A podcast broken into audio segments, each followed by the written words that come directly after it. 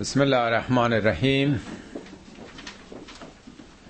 امروز به توفیق الهی سوره نبع رو آغاز می‌کنیم. شاید در دو جلسه به طول انجامه. خب با سوره نبع آشنا هستین دیگه. اولین سوره از آخرین جزء قرآنه.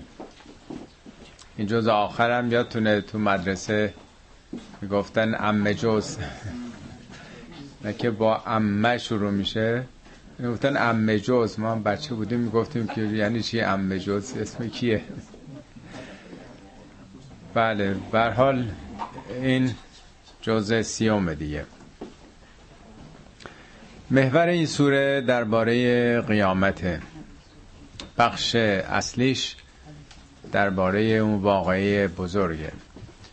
به خاطر دارین که قبلا توضیح داده بودم که حدود پنجاه درصد سوره های دو سال اول درباره قیامته. یعنی توحید و تاریخ و احکام و همه امور. یه طرف به تنهایی برابر با موضوع آخرت. انقدر مهم بوده. یعنی اصلا قرآن با آخرت آغاز شده.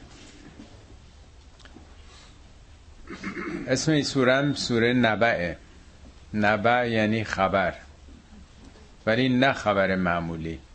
خبر بسیار مهم.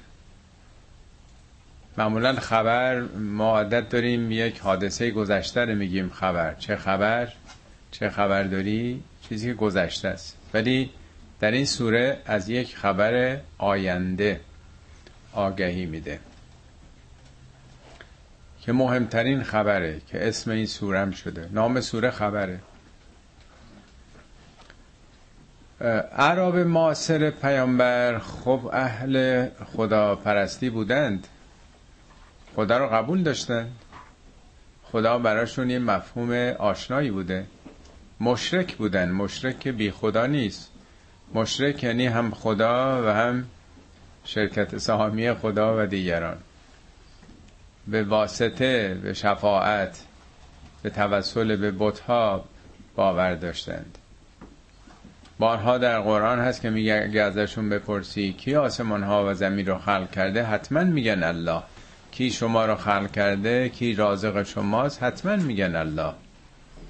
خدا رو کاملا قبول داشتن. رو تعصب دینی مخالف پیامبر بودن. باور نمی‌کردن که رسول خدا یک فرد یتیم فقیر از قریش باشه.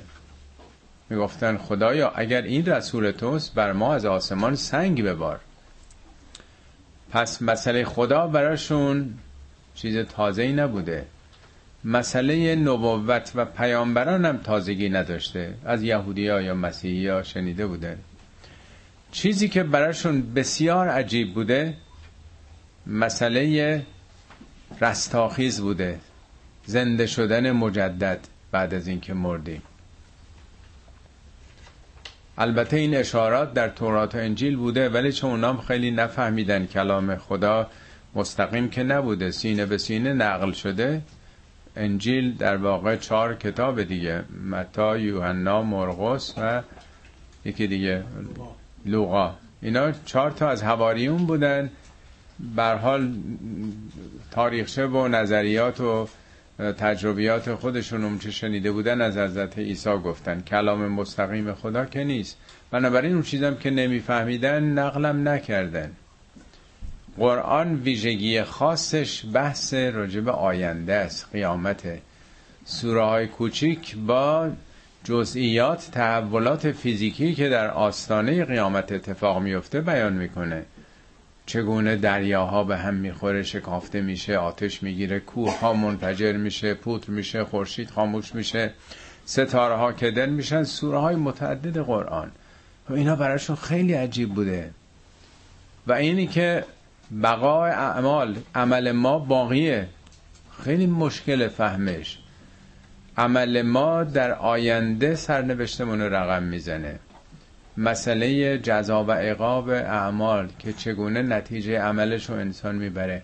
همه اینا واقعا پیچیده و بسیار سخت بوده. وظیفه اصلی پیامبرم همینه. قرآنم با همین آغاز شده. پیامبران منذر بودن. پیامبر ما بشیر و نظیر انذار یعنی اعلام خطر و آگاهی دادن به مردم برای یک حادثه بسیار مهم. بر حال عظمت این قضیه چیزی مثل بیگ بنگه. همینطور که از یه نقطه آغاز شد این سیکل برمیگرده به جای نخست با انفجار دیگه. بنابراین صحبت از یک حادثه عظیم در آینده است. خب اما یتساءلون. اما بوده ان ما. ان یعنی از ما یعنی چه چیزی؟ از چه چیزی؟ یتساءلون. یتساءلون فعل مزارع جمعیه. از چی دارن سوال می‌کنن؟ صحبت از چیه؟ آغاز سوره داره در واقع یک مسئله ای رو مطرح می‌کنه. درباره چی دارن صحبت می‌کنن؟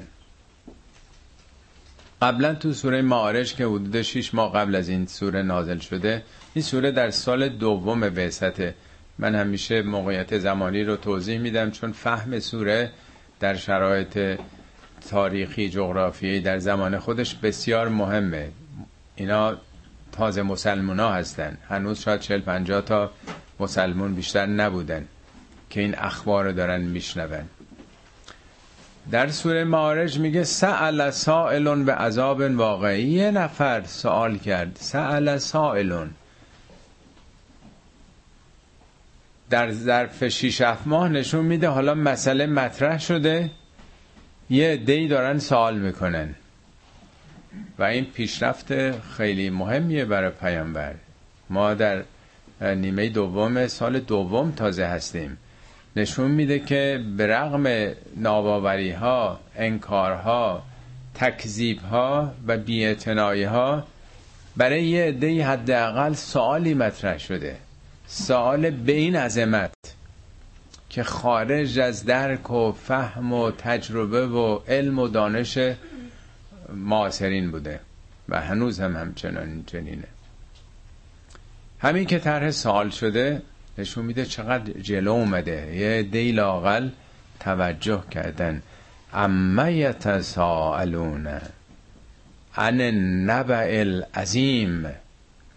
از اون خبر عظیم دارن سوال می‌کنن.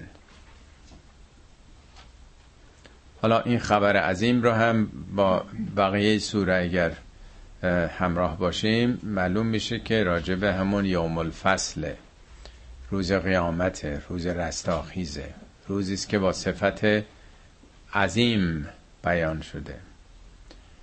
الذی هم فیه مختلفون. سالی یا روزی یا موضوعی که هم فیه مختلفون. در این سال مختلف هستند نظریات مختلف دارن. یعنی در برابر این قضیه به این مهمی که برای همشون مجهول بوده نشنیده بودن بحث می‌کنن گفتگو دارن. آخه چطور ممکنه که آدم وقتی مرد پوسیده شد دو مرتبه زنده بشه؟ اعمالی که در مدت عمرش انجام داده اینا همش ثبت و ضبط شده باشه حفظ شده باشه. اونا که اطلاعات امروزی ما رو نداشتن از نظر ژنتیکی که در ژنهای ما انبوه اطلاعاتی هست.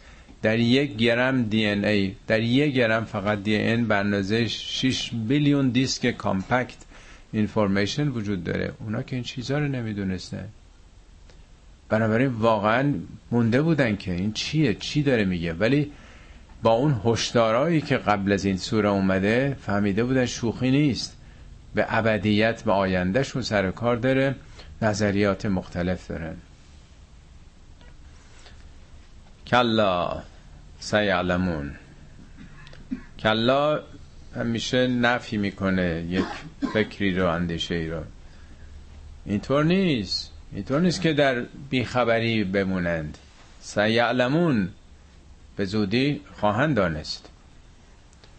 از نظر زمانی سه تا کلمه پشت سر همه یکی سه سیعلمون. یا میگه سوف یعلمون. بعد میگه ثم یعلمون. اون که خیلی سریعه با سه میاد سه یعلمون با یه ذره فاصله بیشتر معمولا سوف یعلمون. حالا اگر با ممکنه 20 سال 30 سال به آینده ارتباط پیدا کنه ثم یعلمون میاد. کلا سیعلمون. البته شاید بیشتر مفسرین گفتن این حالت تهدید داره خط و نشون کشیدن داره. حالا شما قبول ندارین؟ حالا خواهید فهمید. بزا قیامت برسه پدرتون در میاریم. ولی این سبک قرآن اینطوری نیست. این عادت ماست که معمولا با تهدید و توبیخ می‌خوایم یه چیزی رو به کرسی بنشونیم. به دلیل اینکه به دنبالش توضیحاتو داده اگه خط نشون بود تهدید بود که توضیح نمی‌داد. ثم کلا سیعلمون. سپس به زودی خواهید دانست. این ثم که آمده مراحل تدریجی رو نشون میده. یعنی میگه که حالا به زودی براتون توضیح میدم. چه بسا همین آیات بعدی باشه یا سوره های بعدی که خواهد آمد. ثم کلا ثم در قرآن دیدین میگه شما نطفه بودین ثم من علقتن ثم من نطفه ثم پله پله دیگه. اینا هر کدوم ممکنه 5 6 ماه فاصله شده باشه دیگه. یا میگه شما به دنیا آمدید بعد به جوانی رسیدید ثم نمی‌دونم جعلنا بس به جوانی رسیدید به پیری رسیدید همه رو با ثمه به کار که در بینش سالها فاصله است. یعنی در آینده با درک و فهم و پیشرفت دانش بشر یواش یواش براتون روشن میشه. خب این پنج تا آیه اول مقدمه سوره است. آهنگش هم با بقیه فرق می‌کنه. چهار بار با نون ختم میشه. در قرآن معمولا عمل کرده انسان ها با نون ختم میشه. یتساءلون مختلفون یعلمون سیعلمون. ولی یه دونش میمه. نبع العظیم. اونچه که مربوط به قیامت یا خداست اغلب با میم ختم میشه. از این به بعد یعنی پنج تا آیه به بعد تا آیه چهلم که آخر سوره است تماما با الف دیگه. این مقدمه سوره بود. فصل دومش حالا در واقع توضیح میده برای فهم قیامت. مسئله من ابتدا ارز بکنم که این توضیحات چی رو می‌خواد بگه؟ چون نه تا موضوع رو مطرح می‌کنه نه تا نشانه میاره. قول معروف این شعر مولوی رو شنیدین که میگه کدام دانه در زمین فرو رفت و نرست؟ چرا به دانه انسانت این گمان باشد؟ هر دانه که در زمین میره رویده میشه. حالا اگه دانه فکر داشت اندیشه داشت پیش خودش می‌گفت که حالا من که دارم میافتم از درخت از بوته افتادم توی خاک. آیا می‌تونست باور کنه یک سال بعد دو مرتبه از دل خاک در بیاد همون درخت رو احیا بکنه؟ برای ما واقعا این سوال مطرح هستش که وقتی مردیم چگونه میشه هم دو مرتبه زنده بشیم و هم تمام تلاش هایی که کردیم او عامل زندگی بعدی ما بشه. کمان که دانه هر جوری آبیاری شده باشه کود بش داده باشن اونطوری که در دوره قبل زیست کرده در جنهای خودش این اطلاعات رو برده دو مرتبه سبز میشه دیگه. این همه کار ژنتیک که می‌کنن برای همینه که اون تاثیرات می‌تونه تحول ایجاد بکنه دیگه. عرض کردم مشرکین خدا رو قبول داشتن ولی در مورد ربوبیت مسئله داشتن. رب یعنی ارباب صاحب اختیار. در اختیار کیه؟ کی اربابه؟ کی گرداننده است؟ کی مدیره؟ تدبیر عالم به دست کیه؟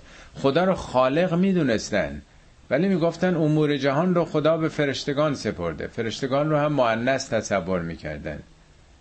و می‌گفتن ما باید به اونا مراجعه بکنیم. ها اولائه شفعاؤنا عند الله اینا شفیعان ما نزد الله هن. ما نعبدهم ما اینا رو عبادت نمی کنیم. الا لیقربونا الی الله زلفا. اینا وسیله تقرب ما به سوی الله هستند. یعنی کارا رو اونا حل می‌کنن اونا کارگزارن مثل شاه مملکت که نشسته تو کاخش دیگه هیئت وزرا و وکلا و نمایندگان بقیه دارن کار می‌کنن دیگه. این بهش میگن ربوبیت. فقط قبول داشتن یک خدا یا اینکه همه چی رو ناشی از او دیدن.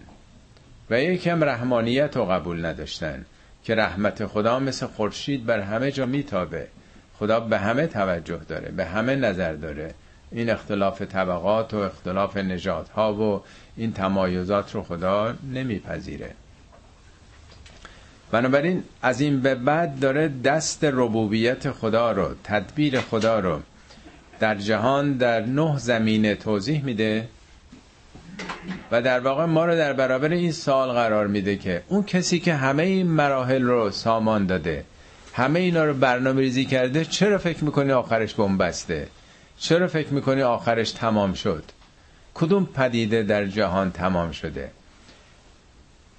جالبه که همه اینا پله پله یک به صلاح تحولاتی رو در جهان هستی داره بیان می‌کنه. از آیه نخست آغاز می‌کنیم آیه شیشنی علم نجعل الارض مهادن. آیا ما زمین رو مهاد قرار ندادیم و نمیدیم؟ نجعل فعل مزارعه اجعلم نیست که من قرار ندادم ما قرار ندادیم. تا آخر سوره همش ماست. بارهام توضیح دادم که هر جا زمیر متکلم مع غیر میاد یعنی ما میگه خدا یعنی این سیستم این نظام این قوانین این مقررات البته همه زیر بشیت خدا دیگه. یه جایی که لازم باشه که فقط خودش رو بگه حتما با به صلاح زمیر متکلم وحده نام می‌بره. این نظامی که به اینجا رسیده بیان می‌کنه. علم نجعل الارض مهادن آیا زمین رو مهد قرار ندادیم و یا نمیدیم؟ مهد به پرورشگاه میگن دیگه مهد کودک نیست. به گهوارم میگن مهد. یعنی جایی که بچه آرام می‌گیره گریه می‌کنه اگه خسته است وقتی تو گهواره می‌ذارن تکون میدن خوابش می‌بره دیگه. زمین که همیشه قابل زیست نبوده میلیون ها سال گداخته بوده. بعدا میلیون ها سال آب همه جا رو فرا گرفته بوده. حیاتی اصلا نبوده. شد دو میلیارد سال از عمر زمین حیاتی وجود نداشته. دائما برخورد اجرام آسمانی به زمین بوده آتش فشان ها بوده زلزله ها بوده اصلا قابل زیست نبوده. دورانی گذشته در کره زمین که تا این پلنت آماده حیات بشه. زیست حیوانات موجودات یا انسان بشه. آرامش پیدا بکنه. آب پدید بیاد. سبزه و درخت بروی در زمین. آماده بشه برای پذیرایی. مثل ساختمانی تا شرایط آماده نشه که آدم نمی‌تونه بره توش زندگی کنه. این زمینم ادواری برش گذشته. کی این کار کرده؟ یه روز دو روز بوده؟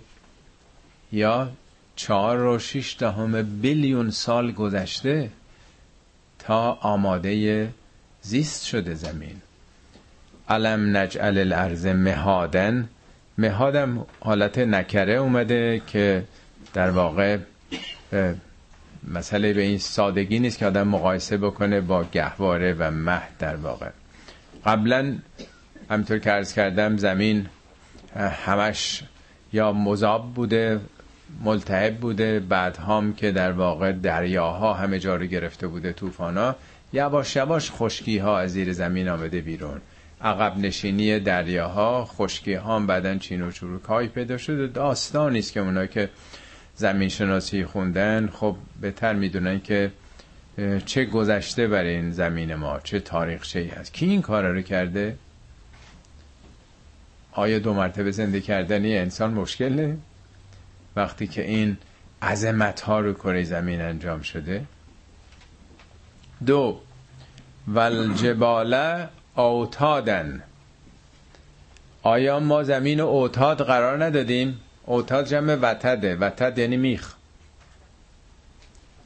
بعضی جاها در قرآن شیش بار کوه رو میگه راسی رواسی راسیات. راسیه یعنی لنگر. کشتی اگه رو آب لنگر نندازه انباش میبرنش دیگه نیست؟ وقتی لنگر میندازه متوقف میشه. کوه ها وسیله توقف قاره ها در روی مواد مذاب زیرین هستند و اینا حرکت می‌کردن قاره ها این برون بر. در بسیاری جاهای قرآن به میخ تشبیه کرده و تد.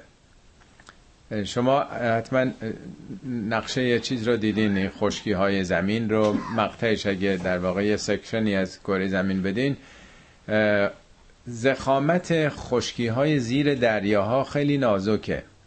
ولی زیر کوه که میره این زخامت بیشتر میشه.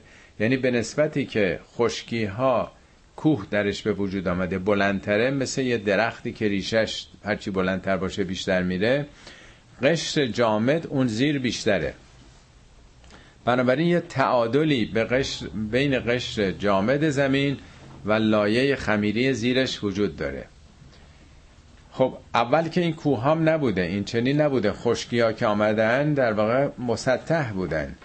بعد یواش یواش در اثر فرسایش یعنی در اثر باد و باران و انواع به عوامل طبیعی هی از کوه ها در اثر یخمندان تبدیل به خاک میشه. بارون خاکارم میشوره میره تو دریا.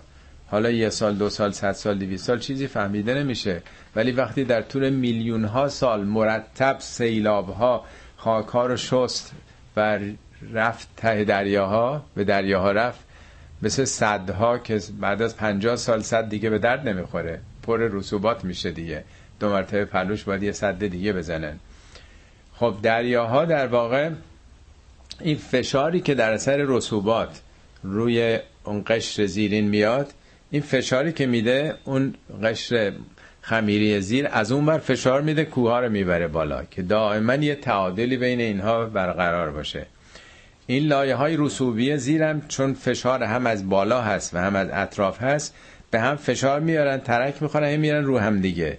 هی رو هم دیگه قرار می‌گیرن در طول میلیون ها سال بیان بیرون. شما این کوههایی که می‌بینین همه موقع زیر دریا بودن. همشون رسوبی دیگه لایه های مختلفه. یعنی کوه در اثر همین فعل و انفعالات مکانیکی پوسته زمین در ارتباط با طبقات زیرش پدید آمده خب این خودش یه نظام بسیار دقیق و حساب شده ای که اگه یه ذره فرق داشت هرگز چنین نمی‌شد کوهام که بعد میان بالا حامل اون خاکهای رسوبی هستن که در میلیون ها سال پیش یعنی مواد غذایی هن. میان بیرون کوها اینطور اون وقت منبع در واقع انرژی و غذا برای بشر میشن که با فرسایش و خاک وقتی سنگش تبدیل به خاک میشه این خاک حاصل خیز و پدید میارن که شما هزاران نوع میوه و مواد می‌تونید ازش به دست بیارید. خب این آیه دوم در واقع. علم نجعل الارض مهادا؟ ما این کار ما نکردیم. پس کی کرده؟ کسی که این کار کرده شما بعدیشو مشکل می‌دونین؟ دو مرتبه احیای شما رو. سوره قبل خوندیم میگه انتم اشد و خلقن خلقت شما سختتر بوده انتم اشد و خلقن یا خلقت آسمان ها و زمین یا اون کسی که آسمان ها زمین و این عالم بیکران رو کهکشان رو آفریده. چرا انقدر شک دارید که مشکل می‌دونید رستاقید خودتون رو؟ سوم و خلقناکم ازواجن. شما رو شما منظور تنها انسانم نیست در واقع زوجیت رو در کره زمین میگه. این نقطه آیه که ارز کردم سه تا سه تا موضوع در واقع تغییر می‌کنه. ما ارز کردم چهار و شیش دهم میلیارد سالی که از عمر پلنتمون میگذره تا دو میلیارد سال اصلا حیاتی وجود نداشته. هیچ حیاتی. بعدن که به وجود آمده حیات خیلی ساده گیاهی در واقع. یاخته ها سرخص ها تکسلولی های گیاهی. میلیون ها سال گذشته تا حیات گیاهی در پهنه زمین پدید آمده. بعدها ماهی ها در دریاها پدید آمدن.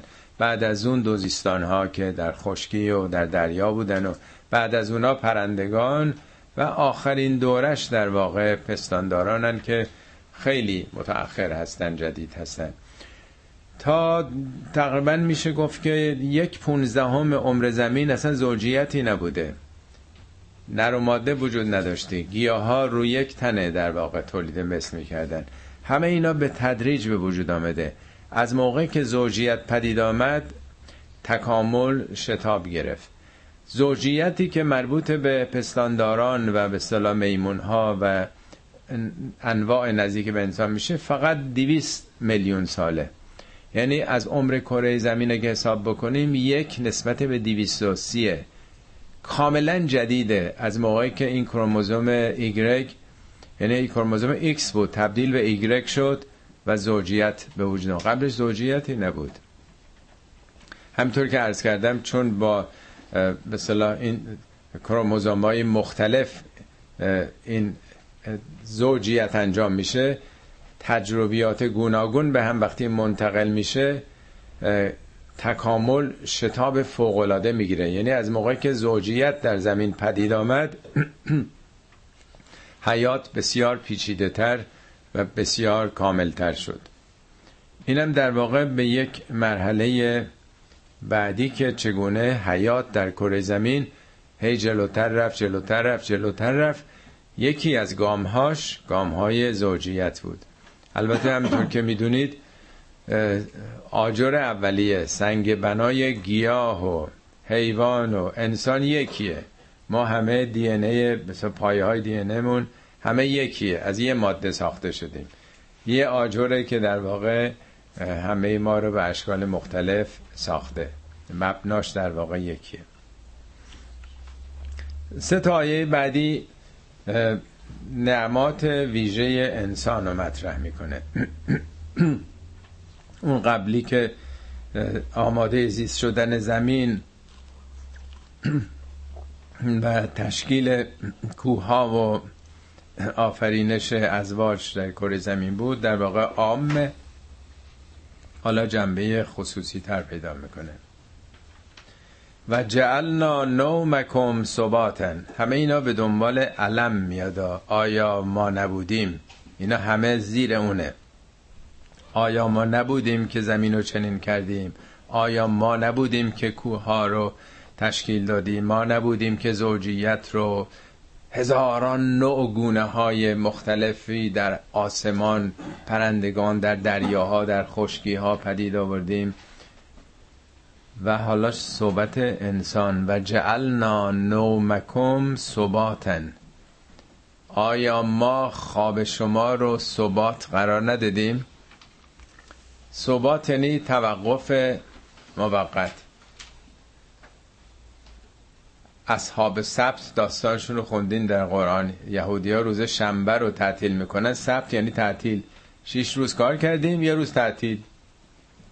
خدا یه سیستمی در بدن ما گذاشته که اتوماتیک تعطیل بشیم اگر این نبود یه ده می‌خواستن تماما کار بکنن پول بیشتر به دست بیارن. انقدر کار می‌کردن از خستگی میمردن سکته می‌کردن. ولی وقتی که ما کار می‌کنیم این فرسودگی ها یواش یواش خستگی ها سموماتی در بدن رو ایجاد می‌کنه. از یه حدی که این سمومات بره بالا اتوماتیک پله چیز کلید قطر رو می‌زنه. خوابمون می‌گیره. مجبوریم بخوابیم. یعنی خدا سیستم رو مثل خیلی از لوازم برقی که تهیه می‌کنین یه سیستم محافظت داره. یه حدی بیشتر گرم بشه اتوماتیک خاموش میشه. یه سیستمیه دیگه برای خودش. خواب رو وسیله تعطیل کردن و در واقع تجدید انرژی که قلبتون سیستم های داخلیتون رفع خستگی بکنه دو مرتبه صبح روز از نو روزی از نو. با انرژی تازه دو مرتبه آغاز بکنین. سیستم خودش رو دائما هی تعمیر می‌کنه. خودش رو هی اصلاح می‌کنه هی ترمیم می‌کنه خودش رو. و جعلنا نومکم صباتن ما یک سوم عمرمون در خواب هستیم دیگه. حداقل اگه خواب قیلوله که بعضی عادت دارن به حساب نیاریم هشت ساعت هم حساب بکنیم. یک سوم در حال استراحت هستیم برای آماده شدن مجدد. این مکانیزم رو در واقع خدا طراحی کرده. و جعلنا لیلا لباسا. شب رو لباس شما قرار دادیم. این کلمه لباس خیلی در قرآن زیاد تکرار شده. انواع لباس ها میگه که ما به شما سه تا لباس دادیم. یکی لباسن یواری ساعاتکم اندامتون رو بپوشونه. به صلاح زشتی ها رو بپوشونه.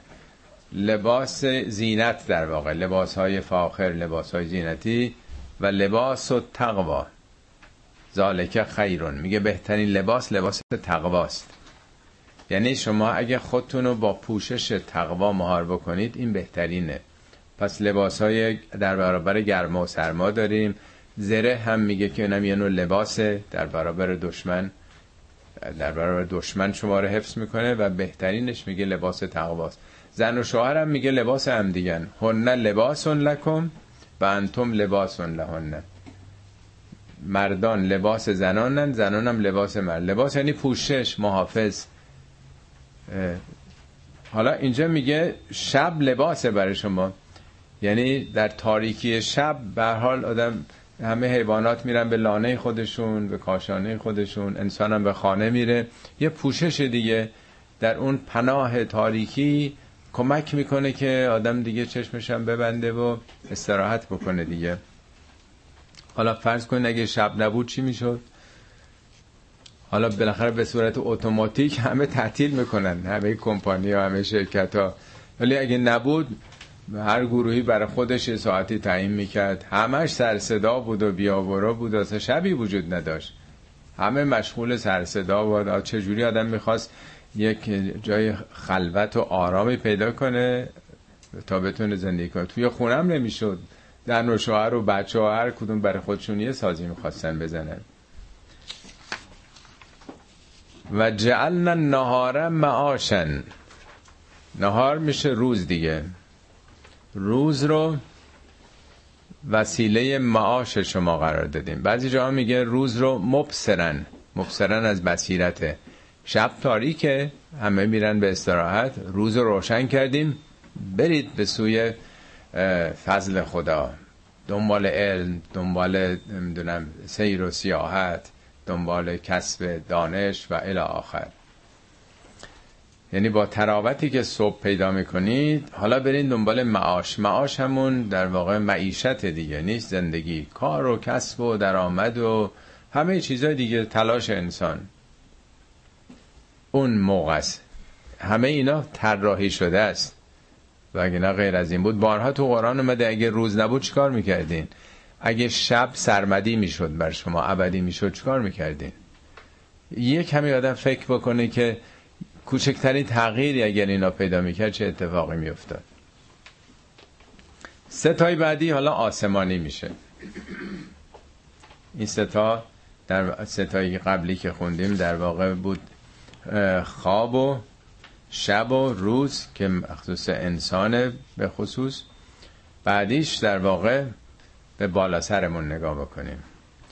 و بنینا فوقکم سبعا شدادن بنینا همش هم ناس دیگه طور که عرض کردن ما این نظام و سیستمی که طراحی کردیم موجب شد که بنا بشه. بنا یعنی بنا کسی که آجر رو آجر می‌ذاره میاد بالا. بالا سر شما منظور طبقات به صلاح اتمسفر جوه. نه تا آیه در قرآن در این مورد سخن میگه. اینجا میگه سبعا شدادن هفت شدید سخت. هفت سپر سخت. بعضی جا میگه سبعا تباغن هفت طبقه. بعضی جا میگه سقفا محفوظن یه سقف محافظی رو حیات کره زمین قرار دادیم. بارها آیاتی که آمده در این زمینه توضیح خدمتون از کرده دو نقش قرآن برای این فیلتر روی زمین جو زمین قائل هست.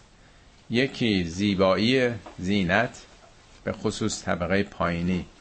میگه زین السماء دنیا به مسابی چون برخورد نور خورشید در این طبقه آخر که قلیستره باعث شکست نور خورشید میشه طیف رنگ قرمز تا بنفش رو به وجود میاره رنگ پدید میاد. از این طبقه به بالا آسمان سیاسفیده. فیلم رنگی فقط این پایینه. میگه زین نهال ناظرین. برای ناظرین از زمین ما زینت دادیم. همه اینا چل پنجاه سال اخیر با این پروازای موشک ها معلوم شده. از 1400 سال پیش داره اینا رو میگه که چه وضعیتی این جو زمین برای رنگی کردن و زینت و زیبایی بخشیدن به شما داره ایفا می‌کنه. و یکم حفاظت. نقش حفاظت. اینا عرض کردم در نه تا آیه قرآن با جزئیات داره بیان میشه. میگه و اوحی فی کل سماء امرها. function عمل کرده هر یک از این طبقات ما بهش وحی کردیم. هر کدوم هم یه نقشی داره. نقش های متعدده صدها نقشه. از مقاومت در برابر جرم هایی که به زمین می‌خوره. روزی 3 میلیون از ریز و درشت گرفته اینا میسوزن تا پرتوب های مزر برای حیات اشعه ماورا بنفش یه طیف بسیار بسیار نازکش که مورد نیاز ماست میاد. بقیهش همه بر میگرده و حرارت کره زمین رو حفظ می‌کنه مانع فرار اکسیژن و ازوت و عناصر دیگه میشه. خیلی حالا داستانش خیلی مفصله می‌دونید. به حال اسامی مختلف هم براش قائل شدن دانشمندان. این قسمت ده کیلومتر تا 20 کیلومتر ارتفاع رو زیرین جو به فارسی میگن که هست تروپوسفر حالا اصطلاح علمیشه که در اینجا هواپیما حرکت می‌کنن باد و ابر و اینا اینجا حرکت می‌کنه پرندگان یا اکسیژن و اینا در این قسمته از اون به بالا تا 80 در واقع کیلومتر ارتفاع استراتوسفر هستش که اونجا فقط جت ها می‌تونن برن. اونم قسمت پایینش. خودمونم سه چهار طبقه هستش. که هر کدوم در واقع یه نقشی برای خودشون دارن نه یونوسفر اگزونوسفر نمی‌دونم مگنوتوسفر هر کدوم واقعا از نظر علمی بخوایم ببینیم مثلا حیرت می‌کنیم که چه عمل کردی خدا به عهده اینا گذاشته.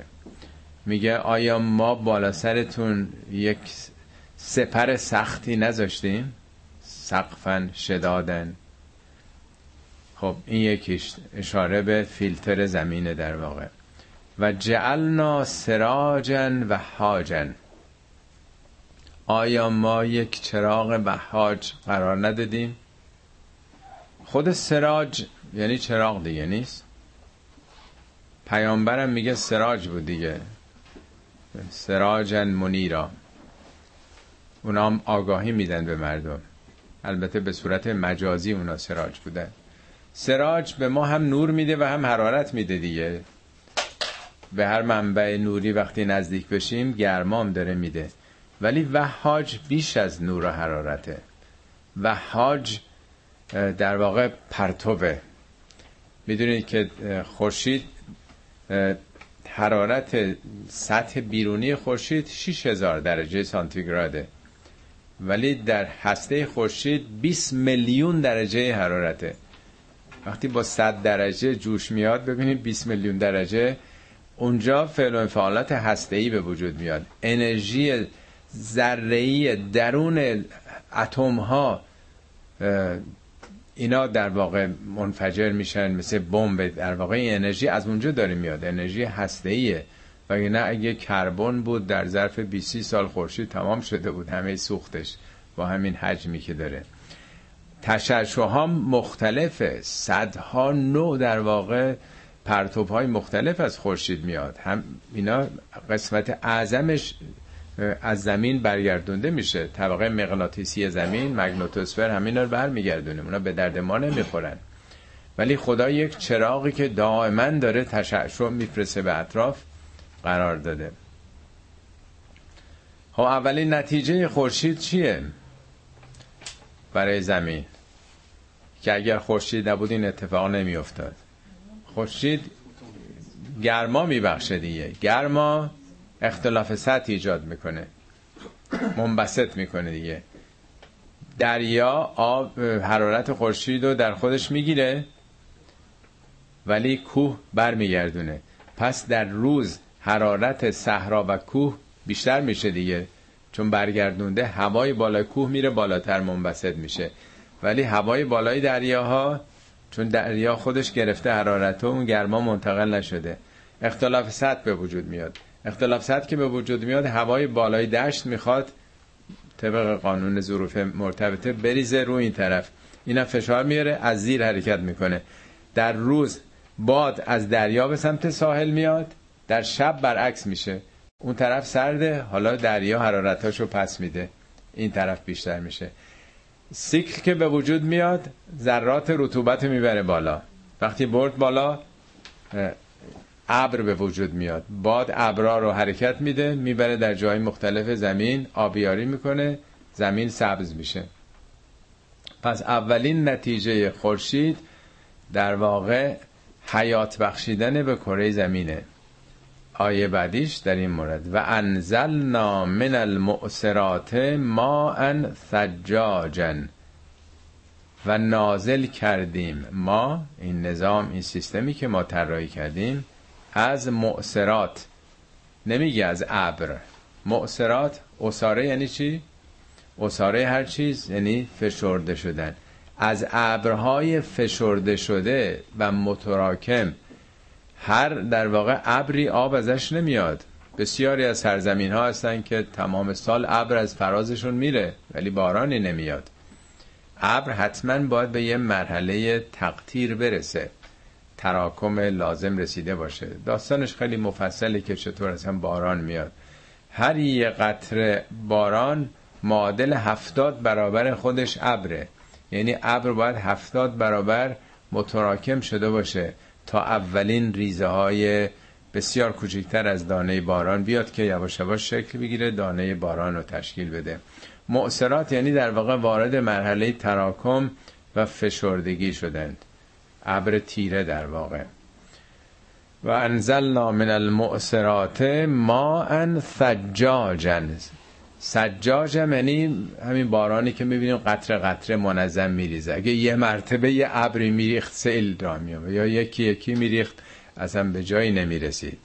به صلاح این نظمی که حساب شده است هماهنگ داره میریزه سجاج در واقع به این پی در پی آمدن باران و همش هم روی حسابه. همش هم در واقع اینطور نیست که چند سال یه جایی اصلا بارون نیاد که به کلی خشک بشه از بین بره. یه جایی هم انقدر زیاد بیاد که خاک زراعتی رو بشوره ببره. چه سرعتش چه مقدارش همه اینا حساب شده است. یه حدی هم بیشتر باشه اصلا شیره خاک رو در واقع در خودش جذب می‌کنه میره در اعماق زمین زمین پوک میشه بی خاصیت میشه رمقش باید دست میده. خب حالا از این ابری که متراکم شده و بارانی که به تدریج می‌رسه سه نتیجه حاصل میشه. یک لنخرج بهی حبا و نباتا. تا خارج کنیم. از آن بهی یعنی به وسیله باران حبا. اول حبوباته که اولین محصولات آمده دیگه. یعنی گندم و جو و انواع چیزایی که حبوبات بوده قوت و غذای قالب انسان ها همینا بوده تا هزاران سال. و بعد نبات در واقع رویدنی ها سبزیجات. حالا سور قبلی یادتون باشه عبس خوندیم به تفصیل. انواع سبزیجات ساق کوتاه ساق بلند تمام میوه ها و همه اینا. بعدش و جنات الفافن باغهای انبوه. حالا باغهای میوه است یا جنگل ها یعنی تنها مسئله کشت و زرع زراعتی تو صحرا نیست.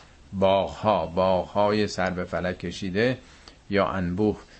حالا اون موقع که این آیات نازل شده مردمی تجربه نداشتن. شما الان با هواپیما هم حرکت بکنید به سمت شرق امریکا یا شمال امریکا هم می‌بینین چند ساعت از فراز مرازه مزاره دارین عبور می‌کنین دیگه. با اون سرعت هواپیما دو سه ساعت آدم حالا یا جنگل ها رو می‌بینه یا این مزارعی که در طول بیش از هزار مایل همینجوری با هم دیگه وصلن اینا. خب نتیجه ای که از اینها می‌گیره که سرفصلش رو بنده اینجا آوردم در بخش دوم با تفصیل بیشتری اونو خواهیم خوند. ولی اینجا فقط اینو میگه. ان یوم الفصل کان میقاتن. روز فصل میقاته. میقات اسم زمان و مکان ملاقات دیگه نیست. یوم الفصل. قیامت اسامی مختلف داره. یوم القیامه یوم الدین یوم الحشر یوم الجمع یوم التقابن یوم الحسرت. بیستی تا سی چل تا اسم داره دیگه. فصل به معنای جداییه. مثل فصل بهار فصل تابستان. انفصال میشه جدایی دیگه نیست. یه روز جدایی. بالاخره طفلم که از رحم مادر میاد بیرون یه روز جدایی دیگه. دیگه رسیده آماده شده. دیگه بند نافو قطع می‌کنن روز جداییه. میوه هم که رو شاخ درخت می‌رسه وقتی رسید به نهایت خودش آماده مصرف شد باید جدا بشه دیگه. سوره هم داشتیم به نام انشقاق که به تفصیل این رو توضیح داد که چگونه این انشقاق در طبیعت امر کاملا عادیه. در همه نسبت ها اتفاق میفته خورشید ها منظومه ها شاخه های کهکشانی خود کهکشان هم وقتی برسن به نهایتشون برسن یوم الفصله از اون سیستم جدا میشن یک پرونده دیگه یه بازی دیگه یه نقشه دیگه. مفسرین عمدتا گفتن که یوم الفصل یعنی روزی که بالاخره یا ثواب یا عقاب دیگه. اینا جدا میشه. یا گفتن جدایی حق از باطل. یا روح پرواز می‌کنه از کالبد مثلا تن. معانی مختلف گفتن. ولی در واقع خود کلمه به معنای جدایی دیگه. شما اگه دقت بکنید روزی که آفرینش حداقل این جهان فعلی ما آغاز شد از بیگ بنگ چیزی وجود نداشت. از یه نقطه صفر آغاز شد. جلسه گذشته ارز کردم اول مثلا کوارک ها بود بعد تازه ذرات زیر اتمی پدید آمدن. الکترون ها بعد از مدت ها پروتون ها بعد اینا اتم رو تشکیل دادن. اتم ها با هم ترکیب شدن عناصر رو به وجود آوردن. یواش یواش در طول میلیون ها سال ستاره ها پدید آمد کهکشان ها پدید آمد. یعنی هی ترکیب ترکیب ترکیب. به خصوص از موقعی که آب پدید آمد آب بهترین حلاله که هی گسترش پیدا می‌کنه. ولی در قرآن میگه که ما جهان را آفریدیم. هم مثل توماری که در واقع این تومار رو میپیچن مثل حرکت های کرکشانی اینو دو مرتبه این توبانی که باز شده دو مرتبه میپیچیم. برمیگرده به اول. همه چی از هم جدا میشه. تمام ترکیبات تبدیل به جدایی و تلاشی خواهد شد. مگه نخوندیم در سوره قبل؟ میگه یسلون کنل الجبال از کوها می‌پرسن. فقل ینسفها ربی نسفن فیزر و هاقا انصف سفن کوه ها متلاشی میشه. میشه کل فراش مبسوس مثل پروانه ها آسمان میشه. میشه مثل قبار میشه. یه جا میگه مثل سراب میشه کوه یعنی وقتی که خشکی زمین کوه ها جرمش تبدیل به سراب میشه یعنی از اون حالت اتمی هم دیگه خارج شده. حالت در واقع عنصری پیدا کرده. یونیزه میشه تماما.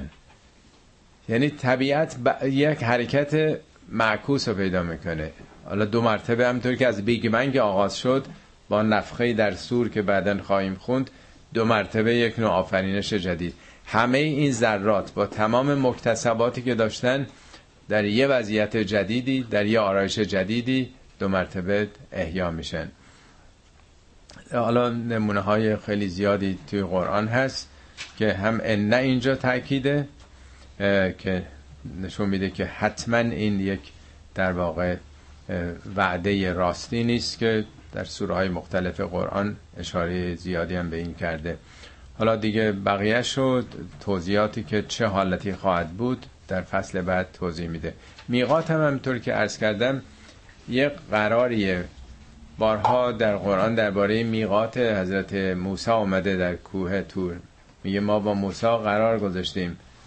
سی شب قرار گذاشتیم و بعد با ده شب تکمیلش کردیم. فتم میقات و ربهی. اون میقات رو تمام کرد. میقات هم یه مکانیه و هم یه زمانیه. میگه یوم الفصلم یه قرار ملاقاتی شما خواهید داشت. یه میقاتیه در اون مکان و در زمان خاص این تحولات اتفاق میفته که در چهار پنج سوره چهار پنج سوره اشاره کرده. انشالله که در جلسه بعد بقیه رو توضیح خواهم داد. بسم الله الرحمن الرحیم.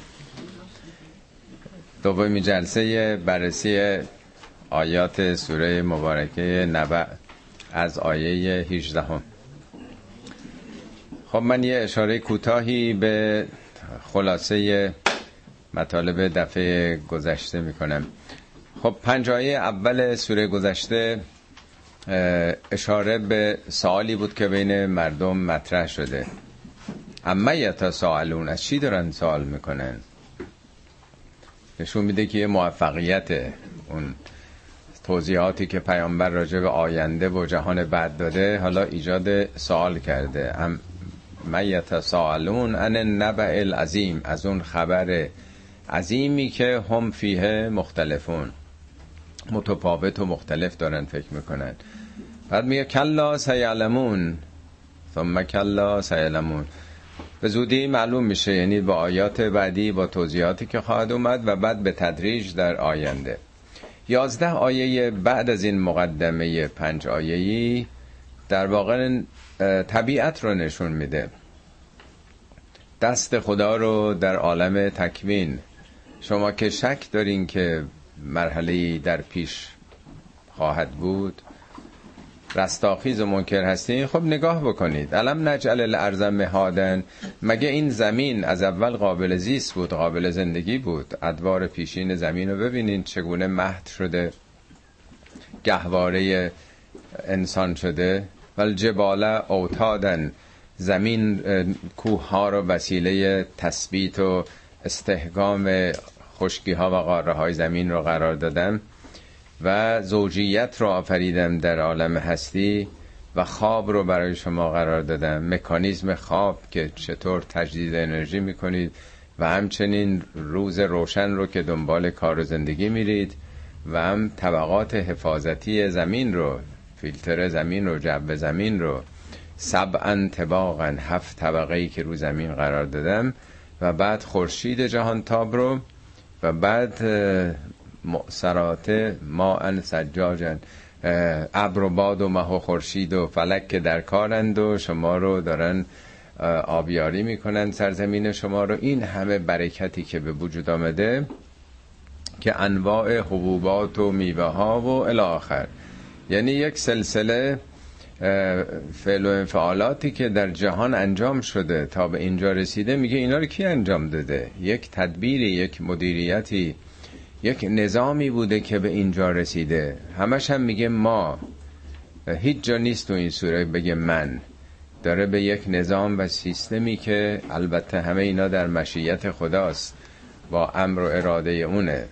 علم نجعل الارزه همش ما هستیم. ما ما مرتب ما رو میگه. میگه چرا وقتی که دارید این شگفتی ها رو می‌بینید فکر می‌کنید آخرش دیگه قطع شده هیچ خبری نیست. تمام میشه با مرگ ما. این سیکل و این سیر رو ببینید. این همچنان ادامه خواهد داشت. و آخرین آیه که دفعه پیش خوندیم خبر یوم الفصل بود. ان یوم الفصل کان میقاتن ان تأکیده. در این سوره سه بار این ان اومده سرفصل ها و قطعیت هایی است که می‌خواد حتما جدی بگیریم. یوم الفصل یعنی روز فصل مثل فصل بهار و اینا که با هم جداست دیگه. یه فصل دیگه ای در جهان حادث خواهد شد. فصل هم همون انفصال و جداییه. همطور که از لحظه بیگ بنگ آفرینش از صفر آغاز شد و بعد ترکیب های متعددی پیش آمد. اول در واقع ذرات زیر اتمی و اتم و مولکول ها و بعدش دیگه ستاره ها و کهکشان ها یک روزی جدا خواهد شد دو مرتبه برمیگرده. از نظر فیزیکی هم می‌دونید اونایی که مطالعه دارن این تحول در واقع هستی. در قرآن هم هست که میگه دو مرتبه برمیگردونیم به جای نخست. یوم نطف سما که تی سجل سجل للکتب درست مثل نامه ای که لوله کرده باشن دو مرتبه برمیگردونیم این رو. کما بدعنا اول خلقن. همینطور که روز اول آفریدیم برمیگردیم. یعنی یه روزی در واقع جداییه مثل جدایی در واقع نوزاد از رحم مادر. یه تحول دیگه ای هست. پروانه شدن کرم ابریشم. الزامن همون شکل نخواهد بود. خب ما تا اینجا خوندیم. از این به بعد توضیحی است درباره یوم الفصل این روز چگونه خواهد بود؟ یوم ینفخ فی فتعتون افواجن روزی که در سور دمیده میشه و فوج فوج همه خواهید آمد. خب اینا تمثیل دیگه. دمیدن در سور سور رو شیپور گفتند. البته در قرآن به این معنا اصلا نیامده ولی برای فهمش در زبان عربی سور شیپوره. در شیپور میدمند دیگه. معمولا تو سربازخونه ها یا هنگام بسیج سپاه یا مثل زنگ مدرسه با یک در واقع شیپوری است که همه حالت جمع پیدا می‌کنند. از قدیم معمول بوده دیگه. سور شیپوره. عجیبه که در تمام نقاشی ها و مجسمه هایی که در اروپا هست در یهودیت و مسیحیت هم شیپوره در واقع. کسی یعنی تجدید حیات رستاخیز و با یک کسی که داره شیپور اعلام برپا شدن برخاستن رو در واقع. و خیلی عجیبتر اینه که از نظر فیزیکی هم شما حتما دیدین تصاویرشو بنده یکی دو تا جلسات نشون دادم. از لحظه که بیگ بنگ اتفاق افتاد دقیقا یه شکل شیپور رو طی کرده. عینا یه نقطه آغاز شده باز میشه آخرش هم اینطوری باز شده. دقیقا شیپوره. از نظر فیزیک نجومی. ولی همطور که از کردم این خیلی عجیبه که یه لغتی رو به کار برده که از نظر شکلی هم درسته. ولی معنای سور همون صورت است که پدید آمده. عارفان ما تا دلتون بخواد در واقع از این صورت ها گفتن. صورت نه به معنای چهره. میگه ما شما رو سورناکم صورت هایی بخشیدیم. علاقه نطفه بودید علاقه بودید مزغه بودید. تمام اونچه که در جهان وجود داره صورت هایی هستن از خلق خدا. یکی از اسامی خدا مصوره. مصور یعنی صورت بخش نه صورت به معنای چهره. این اشتباه تو فارسی تلقی شده. یعنی انواع موجودات رو در واقع خداوند آفریده. حالا هم در نظام کلان در واقع عالم کهکشان ها هم در نظام پایینتر زمین حیات زمینی و هم پایینتر در خود انسان در سلولاش در جنهاش همه اینها در واقع بی نهایت شکل است. بی نهایت در واقع تصویر وجود داره. خب خدایی که از صفر صورتهای بی نهایت آفریده وقتی که میدمه وقتی که جهان بیوم فصل شد تمام شد همه چی مجزا شد دو مرتبه. یوم ینفخ فی سور دو مرتبه در سور میدمه. دو مرتبه حیات آغاز میشه. یعنی زنده شدن مجدد در واقع. بعد از اون مرگ بعد از اون تجزیه همه اجزای جهان که حالا شکلش برای ما روشن نیست ولی به وضوح قرآن اشاره می‌کنه که چه اتفاقی خواهد افتاد. دو مرتبه حیاتی آغاز میشه مثل یه بیگ بنگ دیگه ای در واقع. یوم ینفخ فی الصور فتأتون افواجا. همه به صورت افواج گروه گروه خواهید آمد. و فتحت السماء فکانت ابوابا. و آسمان گشوده خواهد شد. فکانت ابوابا درهایی خواهد شد. مفسرین تا اونجایی که بنده دیدم اینو به عنوان باز شدن درهای آسمان یعنی بهشت و جهنم گرفتن. آسمان رو به یک معنای غیر فیزیکیش. ولی با توجه به آیه بعدیش و موارد دیگه که در قرآن اومده به نظر می‌رسه که منظور همین آسمان فیزیکی جو زمینه که فعلا یک پارچه است. هیچ جاش باز شده شکافته شده نیست یک پارچه است. بعدیش میگه و سیرت الجبال فکانت سرابن. کوها در واقع حرک به حرکت میاد حرکت می‌کنه. تبدیل به سراب میشه وقتی که اون انفجارات بزرگ انجام بشه. از ریشه کنده بشه کوه. سراب یعنی در واقع تجزیه حتی مولکولی و ریزتر از اون. خیلی سوره های قرآن هست میگه مثل قبار میشه در واقع. هوا ان منثورا.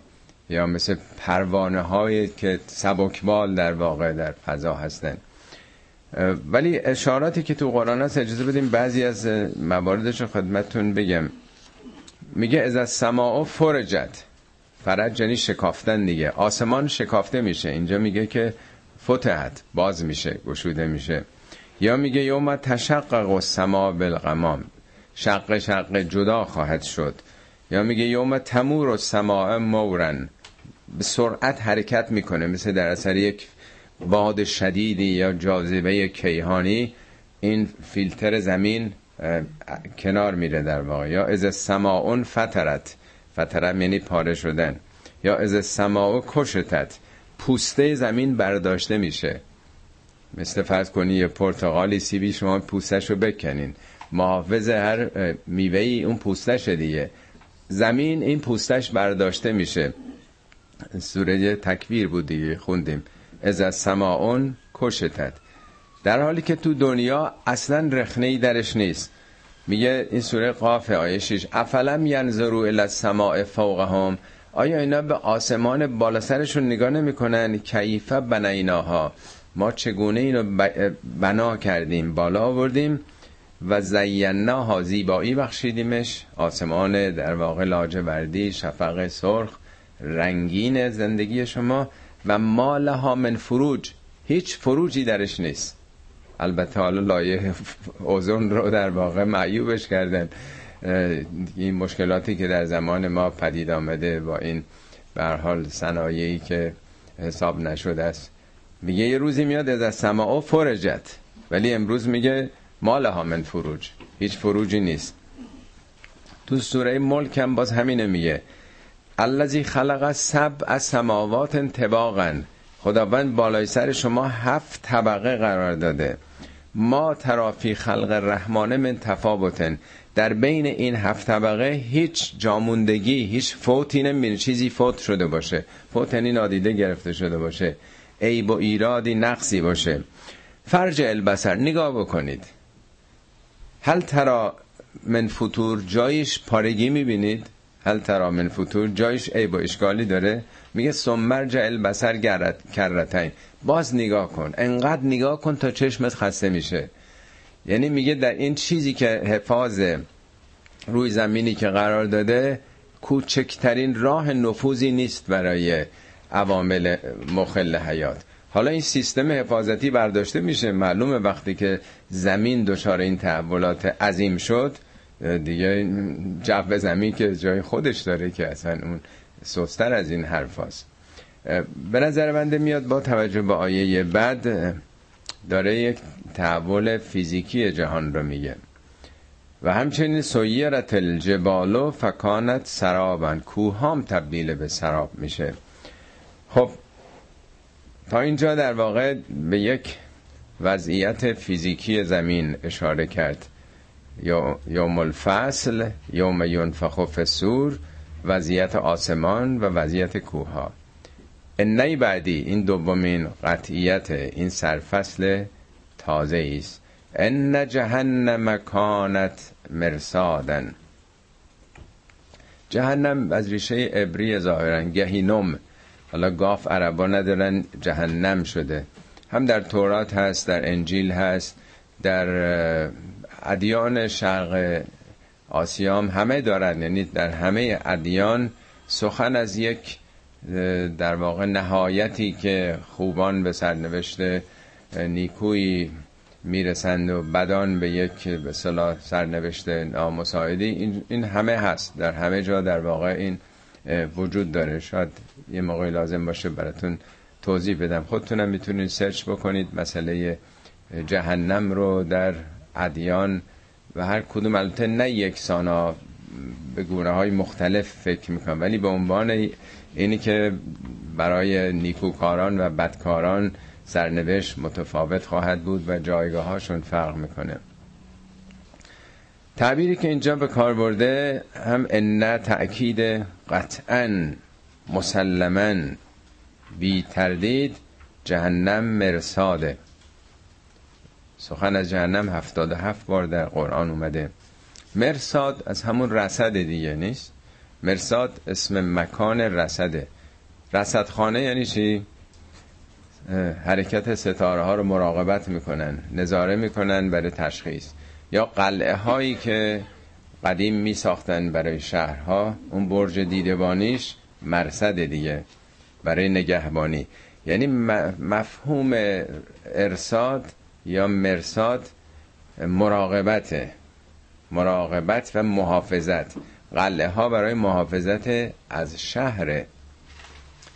تمام اون چیزی که در واقع قلعه های نگهبانی یا 50 سال پیش حتی تو قوم هم که می‌رفتین وسط رات بالا تپه ها سه چهار تا از این چیزای جاندارمری بود که از اونجا نگاه بکنن راهزنها مزاحم مسافران نشن. اینا رو بهش میگن مرساد دیگه. نمونه های زیادی در قرآن هست از این واژه. خب می‌خواد بگه جهنم یه سیستمه یه سیستم تعبیه شده است که در کمینه. سیستم های الکترونیک امروز هم مگه غیر از اینه؟ دوزگیر برای چیه؟ دوزگیر مرساده در کمینه که دوز بیاد در واقع اطلاع بده دیگه. یا رادار برای چیه؟ رادار هم یک مرساد دیگه نیست. همه این سیستم هایی که در واقع در روزگار ما هم طراحی شده اینا هم همینه. یا دوربینی که می‌ذارن که دوز به بالای همه ساختمان های دوربین هست کی میاد کی میره عکس برداری می‌کنه. الان تو کشور اروپایی روزی چند صد عکس از هر یک شهروند برداشته میشه.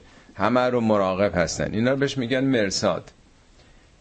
یعنی در واقع شهرهای امروزی برای جلوگیری از تروریسم و خشونت شهر اروپایی به خصوص اینا سیستمی کار گذاشتن که اطلاع رسانی می‌کنه که چه خطری هست. جهنم هم همینه. در نظام خدا یه سیستمی است که خلاف و خطا نادیده نمیمونه. همه اینا ثبت و ضبط میشه. همه اینا دریافت میشه. مثل دوربینی است که فیلمشو می‌گیره عکسش میفته. ان جهنم کانت مرسادن یکی از جلسات درس کردم که حتی این فیلتر زمین مگنوتوسفر یا فیلترهای زیریش اونا مرسات هستن. سوره در واقع 72 هست میگه ملعت حرسن شدیدن و شهبن پر شده از حراستی ها آسمان به بالا رو میگه حرسن یعنی حراست. و شهبن شهاب هایی در واقع اشاره ظاهرا می‌کنه به همین شهاب قطبی. شما می‌دونید که وقتی که این پروتون های سنگین عناصر خورشیدی و اینا که مضر حیاتن وارد میشن اولا نمی‌تونن برمیگردن. شاید یک در میلیونیم که بیاد اینا در یه مداری گیر میفتن که برای اولین بار اون پرواز هوایی که امریکایی انجام دادن اینو کشف کردن به نام مثلا سرپرست اون گروهی که پرواز کرده بودن ون الن به نام اون معروف شده کمربند ون الن. اینا همه گیر میفتن میان دو, دو طرف قطب قطب شمال جنوب همه اینا میسوزن. این پدیده شفق قطبی بهش میگن دیگه یا آرورا. اینا چیز بدیهیات خیلی هم برای تماشا میرن مثل چراغونی بالا سر قطب یعنی یه نوع مثل جارو برقی زمینه که همه به صلاح آشغالایی که وارد جمع میشه جمع می‌کنن. آشغالایی نه قابل دیدن در واقع ذرات اتمیه که اینا همه مرگباره برای زمین. اینا همه در واقع مرساده یک نوع در واقع کمین برای جهان هستی. جهنم هم در واقع یک کمینگاه نه که خدا خواسته باشه اونجا رو درست بکنه برای اینکه یه دی رو تنبیه بکنه. یک امر تکوینیه در واقع. برای کی؟ لتاقین معابن برای تاقین تاقین یعنی تقیانگران یعنی همون تاقوت ها یا انسان های سرکشی که بر همه حدود و حقوق و همه نظامات تقیان کردند. کدوم سیستم در دنیای امروز آزاد می‌ذاره هر کسی هر کاری بکنه.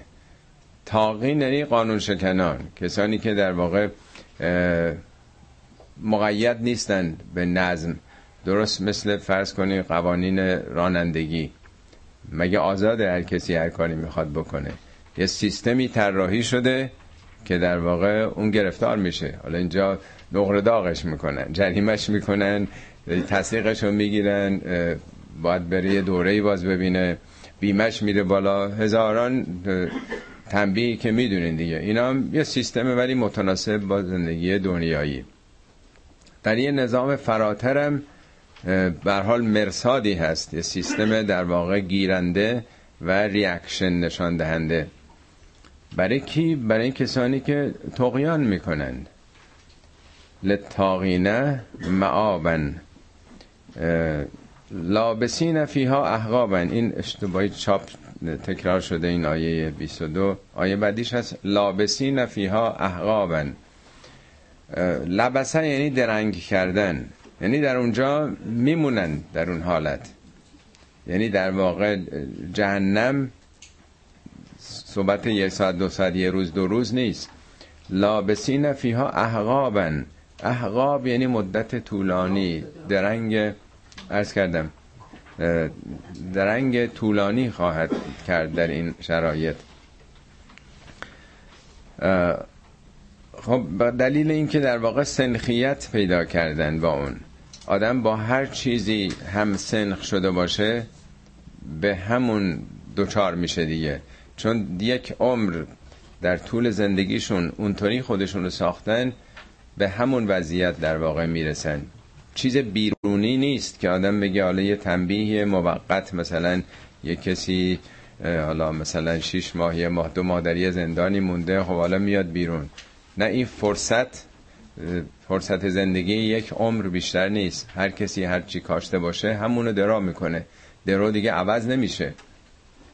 اون چه که آدم کاشته باشه و رویده باشه و فاسد باشه دیگه هست دیگه. دیگه بر نمیگرده به نقطه اول. زمان باز نمیگرده.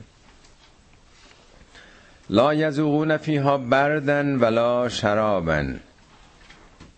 در اونجا نه برد برد یعنی خونکی در واقع. اون آرامشی که آدم از خونکی می‌گیره. شرابم به معنای نوشابه است نوشیدنی در واقع.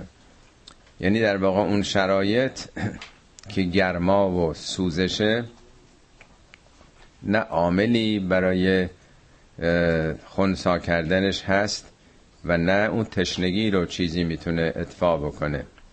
البته همه اینا تمثیلیه در واقع. همش حالت متشابهه که بارها عرض کردم. نه آتشی به اون شکل هست در واقع نه اونجا نوشابهی به اون معناست. ما غیر از این نمی‌تونیم بفهمیم. در این سوره پنجاه بار به صورت نکره گفته. تمام چیزهایی که آمده همش مرسادن معابن ابوابن افواجن نکره مقابل معرفه است. معرفه چیزیست که بر ما شناخته شده است. در عرف وارد میشه. ولی نکره یعنی نمی‌شناسیم. نمی‌تونیم هم بشناسیم. یک در واقع طفلی که در رحم مادره به صورت شناخته شده نمیشه به او سخنی گفت. به صورت مبهم به صورت نکره و ناشناخته از اونچه که در واقع بیرون رحمه. خب چرا نمیچشند؟ این منظور این نیست که بهشون نمیدند. اون قابلیت از دست رفته در واقع. ببینید ما در زندگی ذوقیاتی که داریم این ذوقیات به تدریج کمرنگ میشه. آدم یه آرزوهایی داره ولی وقتی بهش رسید در اثر تکرار عادی میشه. شما دلتون می‌خواد یه خونه مثلا خیلی خوش منظره داشته باشین خوش مثلا دیدش خیلی باز باشه. ولی وقتی که آدم دیگه مدتی رفت بعد از یکی دو ماه دیگه عادی میشه دیگه نیست؟ و بعدم سن و سال این ذوقیات رو عوض می‌کنه. گهگاه خیلی ها میگن که چقدر اون موقع ها غذاها خوشمزه بود مثلا دوران بچگی. ولی همه اینو بر میگرده به سلامت دوران کودکی. پس ذوقیات انسان نسبیه تدریجیه و بعد عادی میشه. حالا اگه کسی ذوقیاتش تو زندگی به جای خدمت به مردم باشه بعضیا بزرگترین لذتشون اینه که یه باری را دوش کسی بردارن. یه دلی رو شاد بکنن. روز به روزم این لذت ها هی بیشتر میشه. یا وقتی که سطح معرفتشون بالا میره از خیلی چیزهایی که مردم عادی دوست دارن دیگه لذت نمی‌برن. اون لذت نمی‌بره که حالا بشینه قمار بکنه یا شراب مثلا. یا تو بعضی از مجالس مهمونی ها خیلی ها دوست دارن که تو مجالس انس و الفت باشن. بگو بخند هیچ چه توش در نمیاد. یه نوع وقت تلف کردنه. نشستن و گپ زدن. ولی آدم به یه مرحله می‌رسه اصلا حوصله دیگه پیدا نمی‌کنه. بره بشینه در یه جایی که فقط خوردن و یه سلسله گپ زدن هایی باشه. دلش می‌خواد از توش چیزی در بیاد هدفی باشه. این وقتی که به دست نمیاره آدم. عمری که دست داده چرا بخواد همینجوری چهار پنج ساعت مثلا تباه بکنه با کسانی که هم فکرش هم الزامن نیستن؟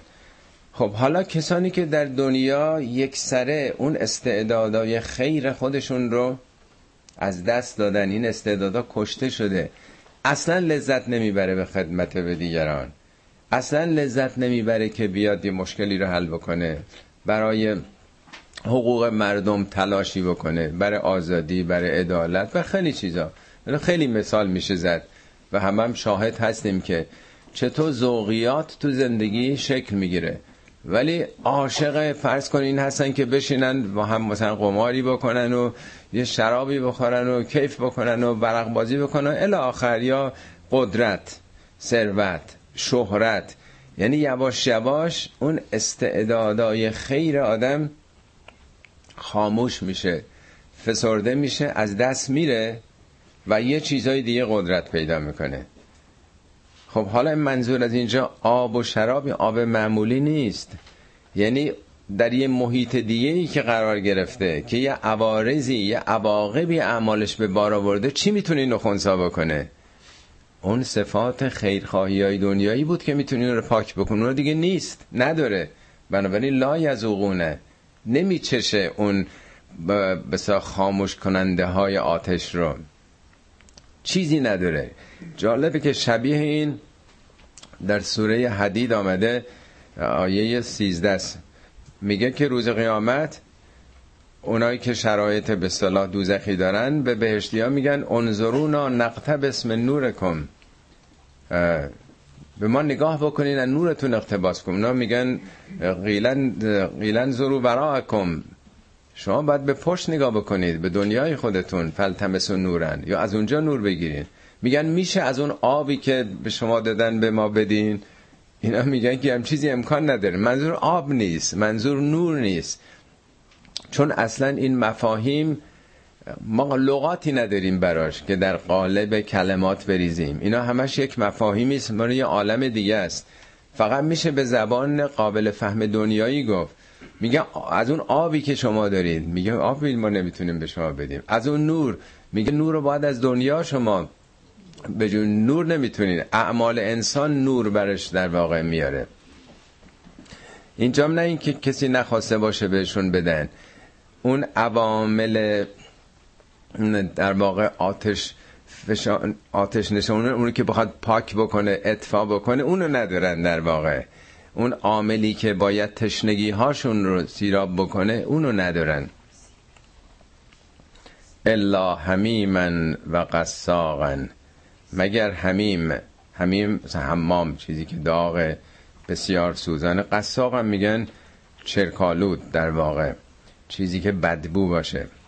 حالا عارفان ما یه مقداری اینها رو بیشتر روشن کردن. یه قصه است که اتفاقا آقای دکتر چایچی هم رو به تفصیل توضیح دادن. اون داستان یعنی قصه اون دباغ.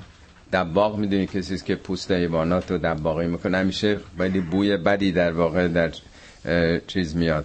این دباغ خونه ها این دباغ یه بار حال از بازار عطاران از اونجا عبور می‌کنه. بازاری که همش بوی عطر و مشکمی هاست. این بیهوش میشه از اونجا میفته چون عادت به این بو نداشته. خلاص هر کاری می‌کنن به هوش نمیاده که میگه من می‌دونم چیکار می‌کنم. میره یک چیز سگ رو برمیداره زیر بینی اون می‌گیره به حال میاد. بعد توضیح میده. میگه جنبش اهل فساد آن سو بود که زناز و قمزه و ابرو بود. جنبش یعنی تحرک ها و بیابروها و فعالیت های اون گروه چیه؟ ناز و قمزه و ابروه در واقع. هر کرا مشک نصیحت سود نیست مشک اون چیز خوشبوه لاجرم با بوی بد خو کرده نیست. وقتی که اون استعداد دست میره با بوی بد خو می‌کنه. مشرکان را زان نجس خوانده است حق کندرون پشک زادند از سبق. مثل اینکه در پشکل و فضولات حیوانات یعنی با اونها خو گرفتن کرم کو زاده است در سرگین ابد. کرم جاش تو سرگین دیگه توی فضولات دیگه. می نگرداند به انبر خوی خد یا خود. یعنی اصلا با انبر با, موی با بوی خوش چیزی نداره. تو اونجا زیست کرده. بنابراین ساختار وجودیش هماهنگ نیستش. ببین این مسائلی که مقداری پیچیده است در قالب چه مثالهایی اونها که به این رازها پی بردن به زبان قابل فهم ما بیان کردند.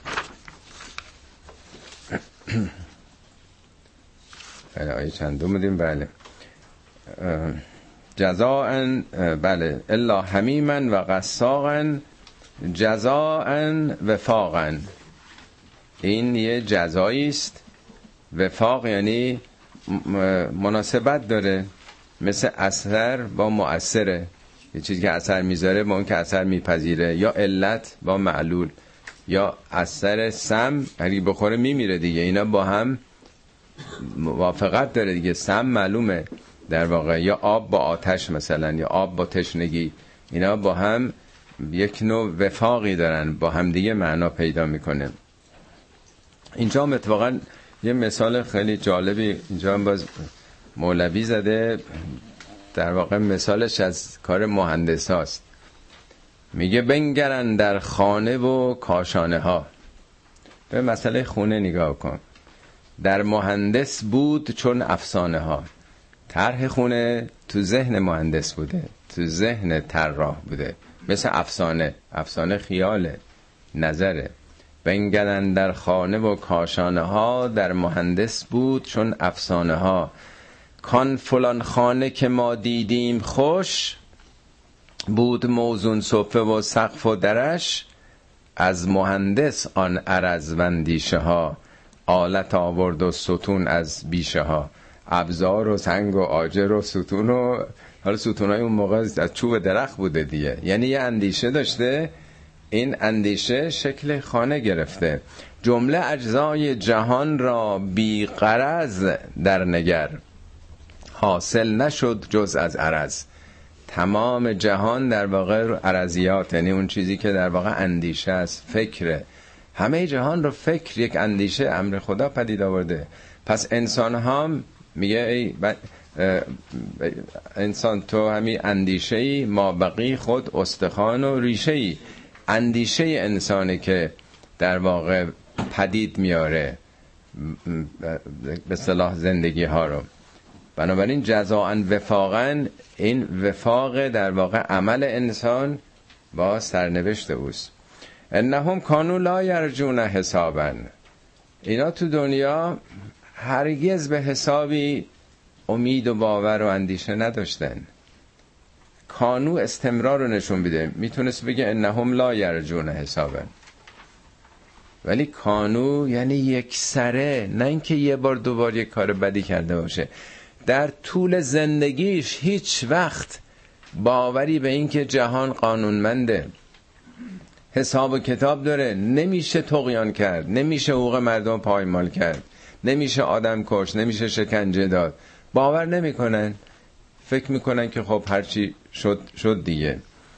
انهم کانو لا یرجونه یرجونه مزاره یعنی یک عمر در ناباوری به قانونمند بودن جهان زندگی کردند.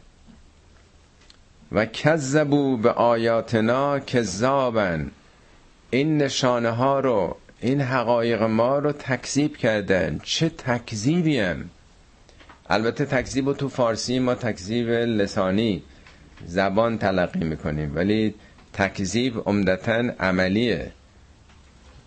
همون سوره ماعونه که یادتونه که رایت الذی یکذب به دین دیدی اونایی که دین رو تکذیب می‌کنن؟ چجوری تکذیب می‌کنن؟ فذالک الذی یدعو الیتیم. یتیم و میرانه از خودش. ولا یهوز تعام المسکین. هیچ انگیزه ای برای سیر کردن شکم گرستگان نداره. فویل للمسلین وای بر این نمازگزاران. نمازگزاره اهل نماز و روزه و دینه. ولی میگه چون بی به یتیم و مسکینه این داره دین رو تکذیب می‌کنه. یعنی یه حرفی می‌زنه ولی عملش داره تکذیب می‌کنه. حالا اینا منظوری نیست که فقط مثلا آدمایی بودن که عقیده نداشتن. صحبت از عقیده نیست. صحبت از عملشه تو جامعه که تکذیب همه اون چیزیست که درسته. یعنی ضد اون عمل می‌کرده. یعنی بحث عقاید نیست که آدم امروز فکر کنه که خالی عده هم قبول ندارن امروز پس اونام جز مکذبینن. ممکنه مکذب زبانی باشه. اونم از بس بد دیده از دینداران. میگه قبول ندارم ولی عملش آدم می‌بینه تکذیب نیست. عملش دنبال خوبی و احسان و نیکوکاریه. اونا رو مکذبین نمیگن. آیا مکذب لفظیه؟ حالا اونم تقصیر خودشه یا دیگری بحث دیگه ای هست. و کل شیء احسیناه کتابن اینا همه چی رو تکسیب کردن نادیده گرفتن باشگونه عمل کردن در حالی که کل شیء احسیناه کتابن. ما همه چی رو احسا کردیم. احسا یعنی شمارش به عدد. میگه ان تعدوا نعمت الله لا تحصوها. اگه بخواین به عدد بیارید نعمت های خدا رو لا تحصوها. احسا کردن یعنی شمردن تا آخر نه فقط شمردن یک دو سه چهار یعنی آگاه شدن بر یک اعدادی در واقع. همه چی به حساب شده است شماره شده آمارش هست احسا کردن یعنی آمارگیری کردن. کتابن یعنی مکتوب شده ثبت و ضبط شده. اینا باور نداشتن که دنیا حساب و کتاب بشه در حالی که همه چی مکتوب و مضبوط و آمارگیری شده. چیزی قایب نیست در جهان هستی. فزوقو فلن نزیدکم الا عذابا. خب بچشید. فلن نزیدکم الا عذابا. جز عذابتون افزایش پیدا نمی‌کنه. اینجا نمیگه فلن نزید عذابکم. اضافه شدن به خودش در واقع نسبت داده میشه. فراوون تو قرآن. میگه اگه شکر بکنید لعزیدن نکم زیادتون می‌کنم. یعنی خودتون رو زیاد می‌کنم. یعنی شخصیت شاکرانتون زیاد میشه. هرچی آدم علم بیاموزه نمیگه علمت زیاد میشه. علم بیرون ماست. عالم بودن خودت زیاد میشه. هر چقدر آدم خیر بکنه به دیگران خیر که سر جای خودشه. اون وجود خیر خودت داره تقویت میشه. اینجام در واقع میگه که این شیوه که تو داری فقط داره خودت در واقع عذاب درونیت اضافه میشه.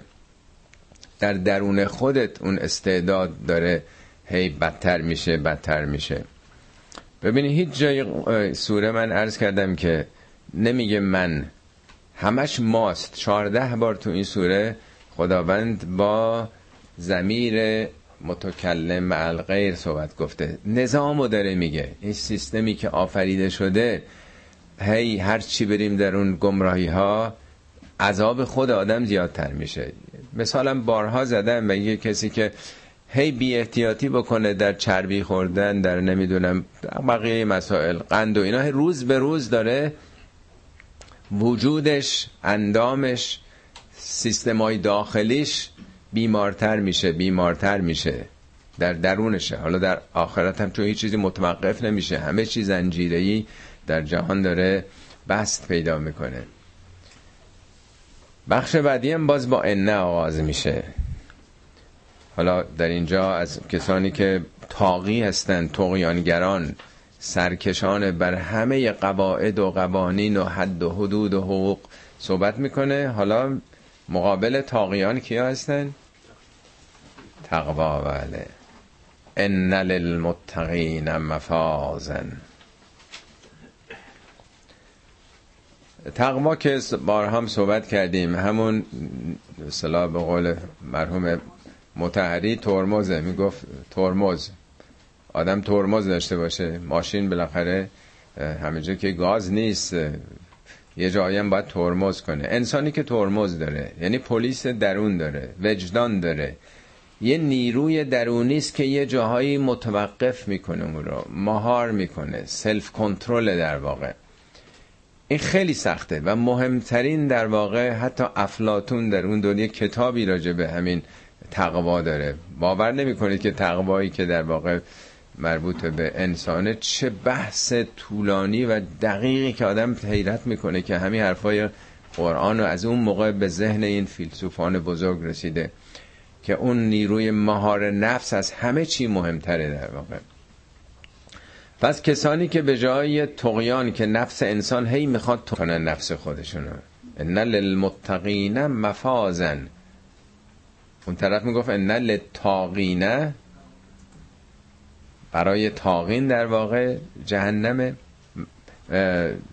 اینجا میگه نه للمتقین مفازن. مفاز از همون فوزه.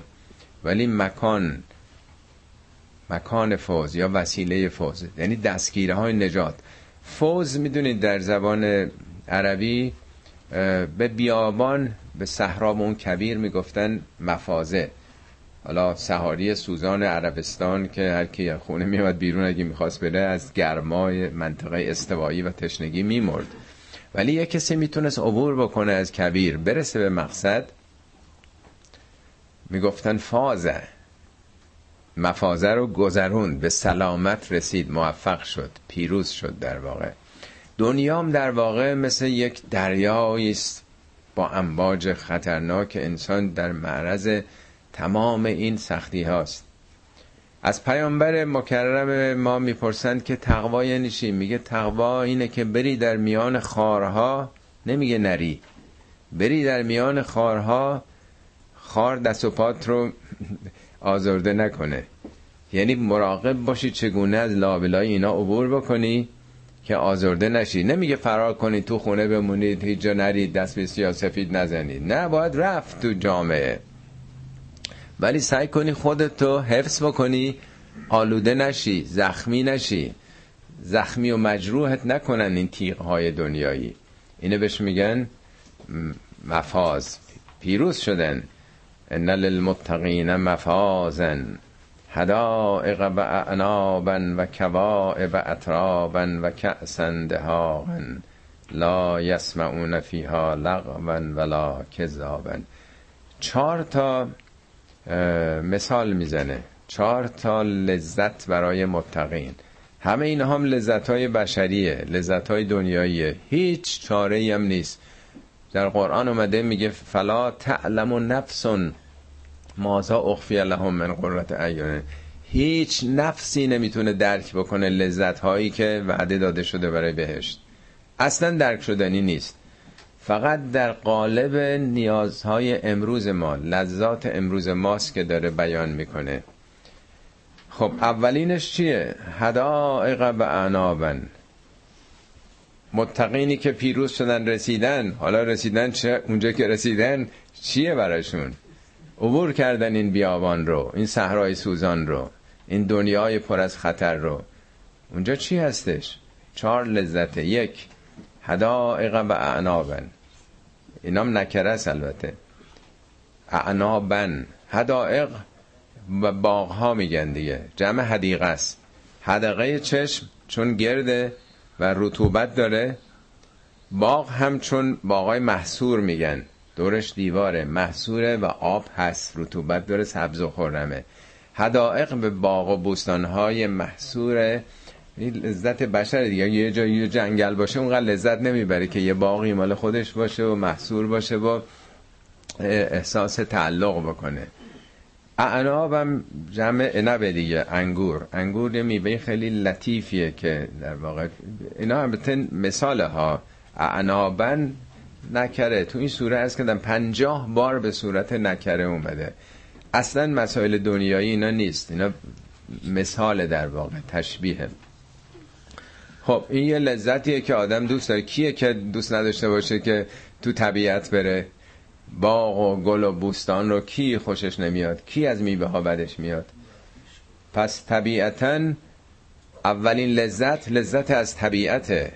از ملک زیبای خدا لذت بردن از میوه ها و محصولاتی که در طبیعت آورده. دو و کواعب اطرابن.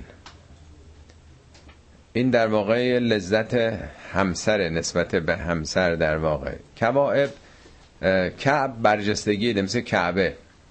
کعبه برجسته است دیگه. حالا خیلی ها همه اینا رو یه به تعبیر خاصی کردن که حتما خوندین تو ترجمه ها. در واقع یک نوع خوش اندامی رو داره بیان می‌کنه. بیشتر به صورت معنس گرفتن چون مفسرین و مترجمین مردها بودن. در حالی که هیچ قبلا نگفتن متقین مرد یا زنه. تاقیار هم میشه نگفتن مرد یا زنه. نوبت اینجا که می‌رسه فقط هوریا و هوریای نمی‌دونم برجسته و الی آخر.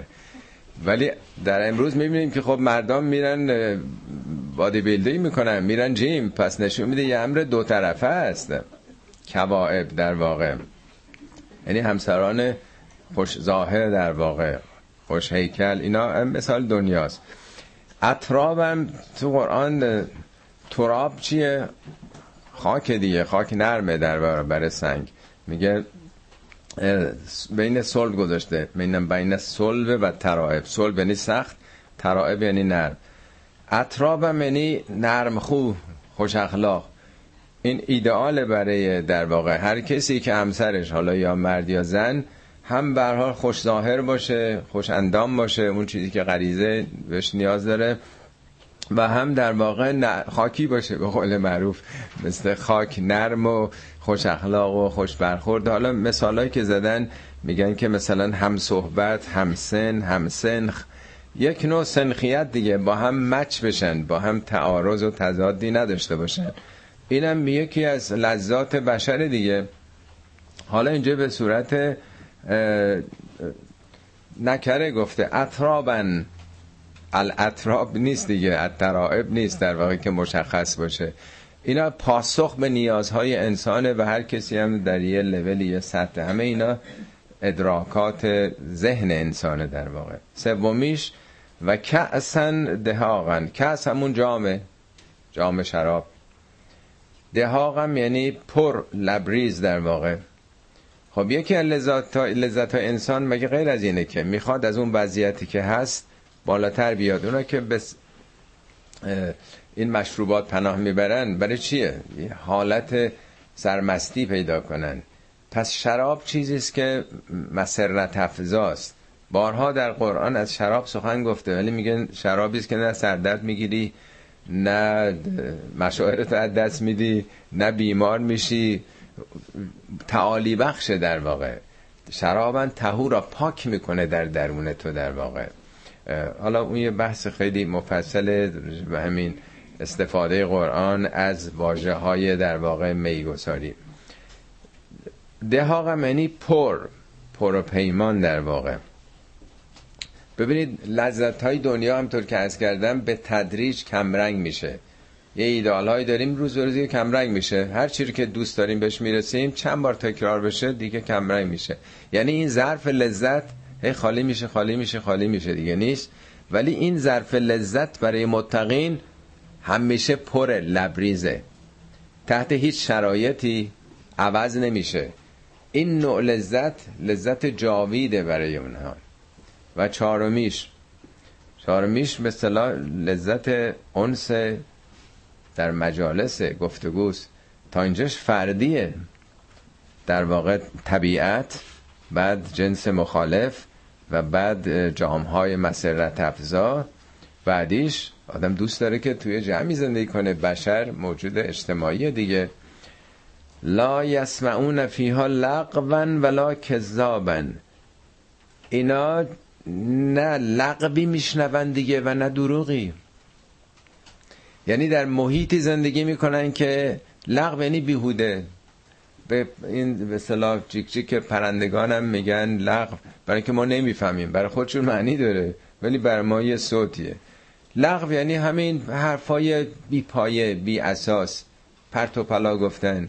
چقدر در زندگی آدم میشنوه حرفایی که چیزی نیستش یا دشنامه.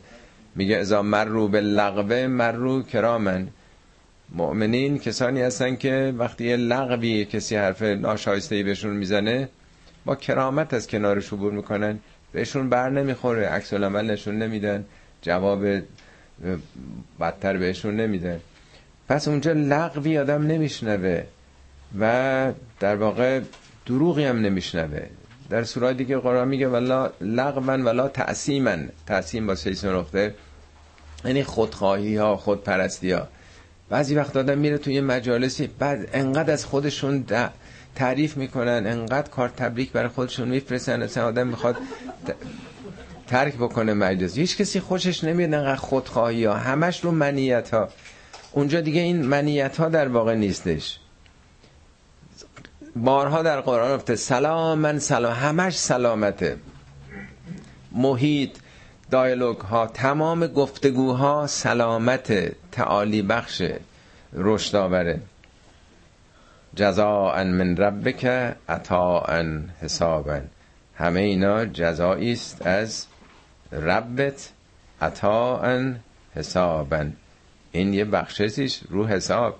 آیه چندم بود خوندیم میگه انهم کانو لا یرجون حسابا. تاقیان باور نداشتن که دنیا حسابی داشته باشه. می‌خواد بگه اینا همش رو حسابه. عطا یه بخششیست ولی نه بخشش همینجوری. کسی قیافه کسی دیگه خوشش آمده می‌خواد حالا بش ببخشه. نه اینام حساب داره. قانون و حساب و کتاب داره. خب حالا اینا از کجا ناشی میشه؟ این ربی که داره میگه آیا یه رابطه ویژه با انسان داره؟ این از کجاست؟ میگه رب سماوات و الارض و ما بینهما این همون ربی است که جهان هستی رو داره تدبیر می‌کنه. یعنی این نظام نظام جهان شموله. اون چیزی که داره به شما وعده داده میشه نه اینکه یه حالت خاصی است مربوط به انسان. در کل یونیورس در کل جهان یه نظامی برقراره. رب سماوات و الارض و ما بینهما هم آسمان ها یعنی ستاره ها و خورشید ها و هم زمین و هم فضای بین کهکشان ها که اونا خالی که نیست همش وجود دیگه. کیه اون؟ الرحمن. نمیگه الله. اصلا تو این سوره نام الله نیست. اصلا این سوره درباره الوهیت نیست. برای اینکه مشرکین الله قبول داشتن. با اونا بحث الله نمی‌کنه که جهانی الهی داره. کاملا قبول داشتن این رو. دو چیز قبول نداشتن. یکی ربوبیت یعنی ارباب کیه؟ گرداننده کیه؟ مدیر کیه؟ تمام بحث حضرت موسی با فرعون سر ربوبیت بود. یک کلمه از الوهیت نیست. تمام بحث حضرت ابراهیم با نمرود سر ربوبیت نه الوهیت. مردم بالاخره به یه الهی یه خدایی یه جوری باور دارن. ولی اینه که کی اربابه کی باسه که تو کارت با اونه. باید از اون بیم داشته باشی. باید به او امید داشته باشی. نه به واسطه ها نه به کسان دیگه. همش تو این سوره از ربوبیت میگه دو از رحمانیت نه رحیمیت. میگه الرحمن علل عرش استوا کی پشت ماشین عرش نشسته؟ کی داره رانندگی می‌کنه این جهان رو؟ الرحمن. نمیگه الله. یعنی اون رحمت عام جهان رو رحمت عام داره میگردونه. یک رحمت گسترده است به رحمت کلتی وسعت کل شیء. تو دعای کمیل رحمت تو مثل چتر همه رو گرفته. یعنی خورشید جهان تاب رحمت خداست. این نعمت که داره رو بهش میده منشأش کجاست؟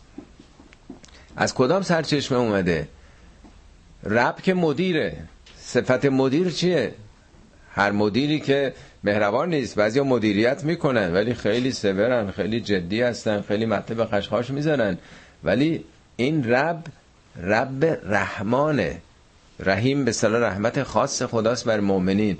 ولی رحمان بر کوه و دشت و صحرا و همه موجودات این نور داره میتابه. مگر اینکه یکی مثل موشکور خودشو زیر خاک بکنه نخواد ازش استفاده کنه. برای همه این رحمت رو فرستاده. رب السماوات والارض و ما بینهما الرحمن لا یملکون منه خطابا. هیچ کسی از جانب او کلامی سخنی نمی‌تونه بگه. یا در برابر او یعنی سخن سخن خداست فرمان فرمان خداست در واقع. همطور که ارز کردم تو این سوره اصلا کلمه الله نیمده دو بار رب اومده و دو بار رحمانیت. محور سوره روی این دوتا پایه است که اصل توحید همیناست. توحید با فقط قبول کردن خدا فرق داره. توحید یکتاییه در واقع یکتایی هم قل اعوذ به رب الناس ملک الناس اله الناس. این سبود و ربوبیت و ملوکیت و الوهیت رو ملوکیت به معنای فرماندهی همون ربوبیت در واقع در یکی ببینه. خب سه تا آیه دیگه هم مونده. خب که این اتفاقات میفته؟ یوم یقوم الروح و الملائکت صفا لا یتکلمون الا من اذن له الرحمن و قال صوابا اون روزی که یقوم الروح و الملائکت صفا روح و ملائکه به صف قیام می‌کنند. حالا اینم یه توضیحی باید خدمتون بدم. یه مقداری پیچیده به نظر میاد. در قرآن سه بار روح و ملائکه با هم اومده. یه بار در سوره قدر تنزل الملائکت و روح. تنزل یعنی چی؟ یعنی پایین میان نیست؟ در دسترس شما قرار می‌گیره. حالا برای فهم به عنوان یه مثال ارز می‌کنم. روح رو به معنای استعداد بگیرید ملائکه رو به عنوان کتاب و معلم. در مدرسه هستی در اول مهر معلم ها با کتاب های جدید میان نیست؟ تنزل الملائکت و روح روز اول عرضه میشه معلم ها هستن و کتاب ها هستن. در دسترس شما قرار می‌گیره. آخر سال چی میشه؟ میرن دیگه کتابا بسته میشه معلمان میرن برای تعطیل تابستان.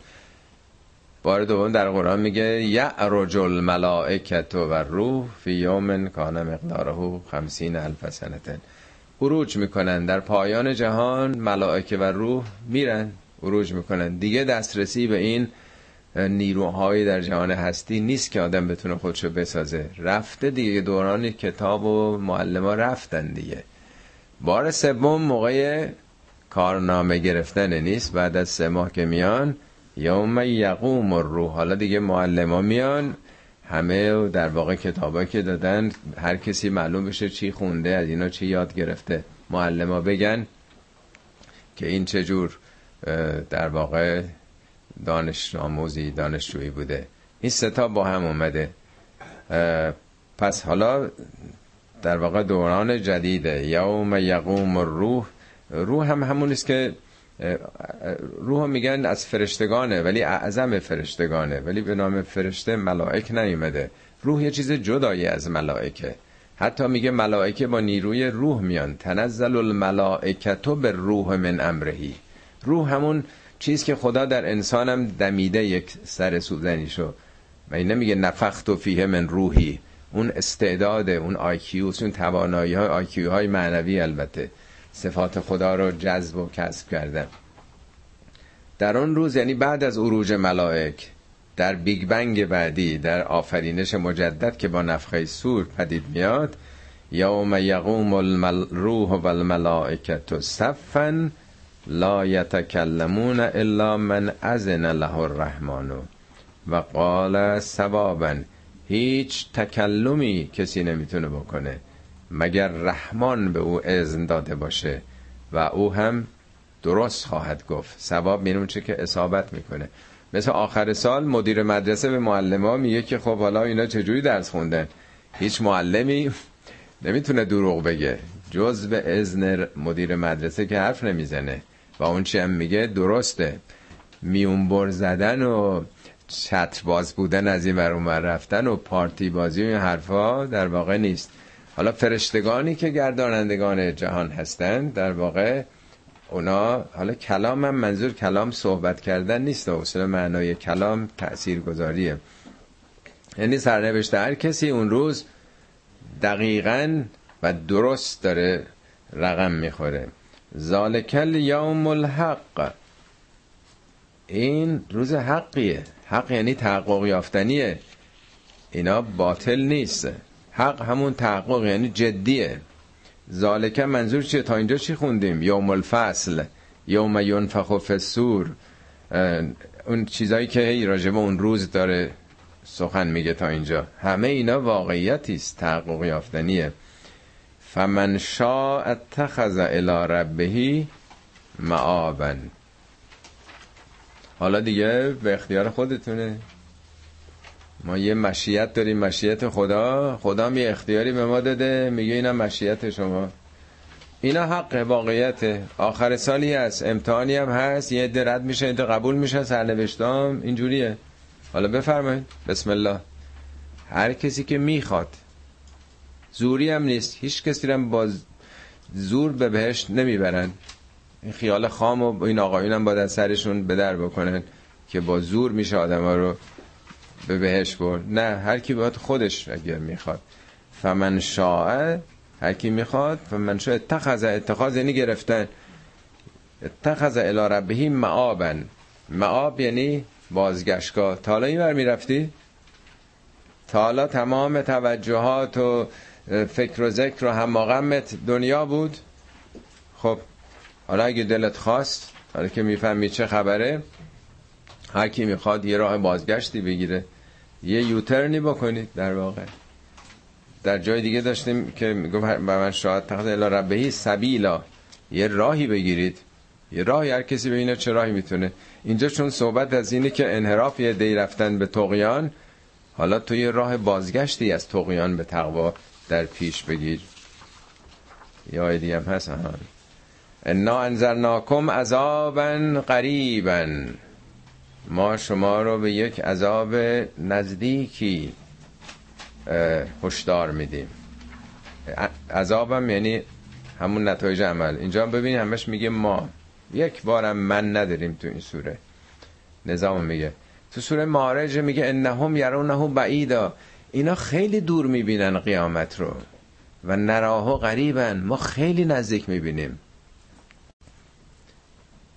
فرماش حضرت علی رو خوندم. میگه نفس المرء خطاه الی عجله تنفسایی که دارید می‌کنید گام است که دارید به سوی خط پایان برمیدارید به عجلتون من کان متیت اللیل و نهار کسی که بر اسب شب و روز سواره داره اسب به تاخت میبرتش. ولو کان واقفا اگرچه متوقفه. به سرعت ما داریم میریم. کلما هو آتن قریب. هر چی تو برنامه آتی است نزدیکه. میگه دور نپندارید. بسیار نزدیکه. بسیار نزدیکه.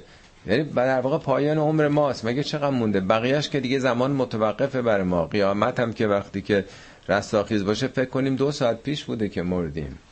سه ساعت پیش بوده نصف روز بوده. اصلا دیگه زمان بر ما نیست. میگه ما شما رو به یک عذاب نزدیکی داریم هشدار میدیم.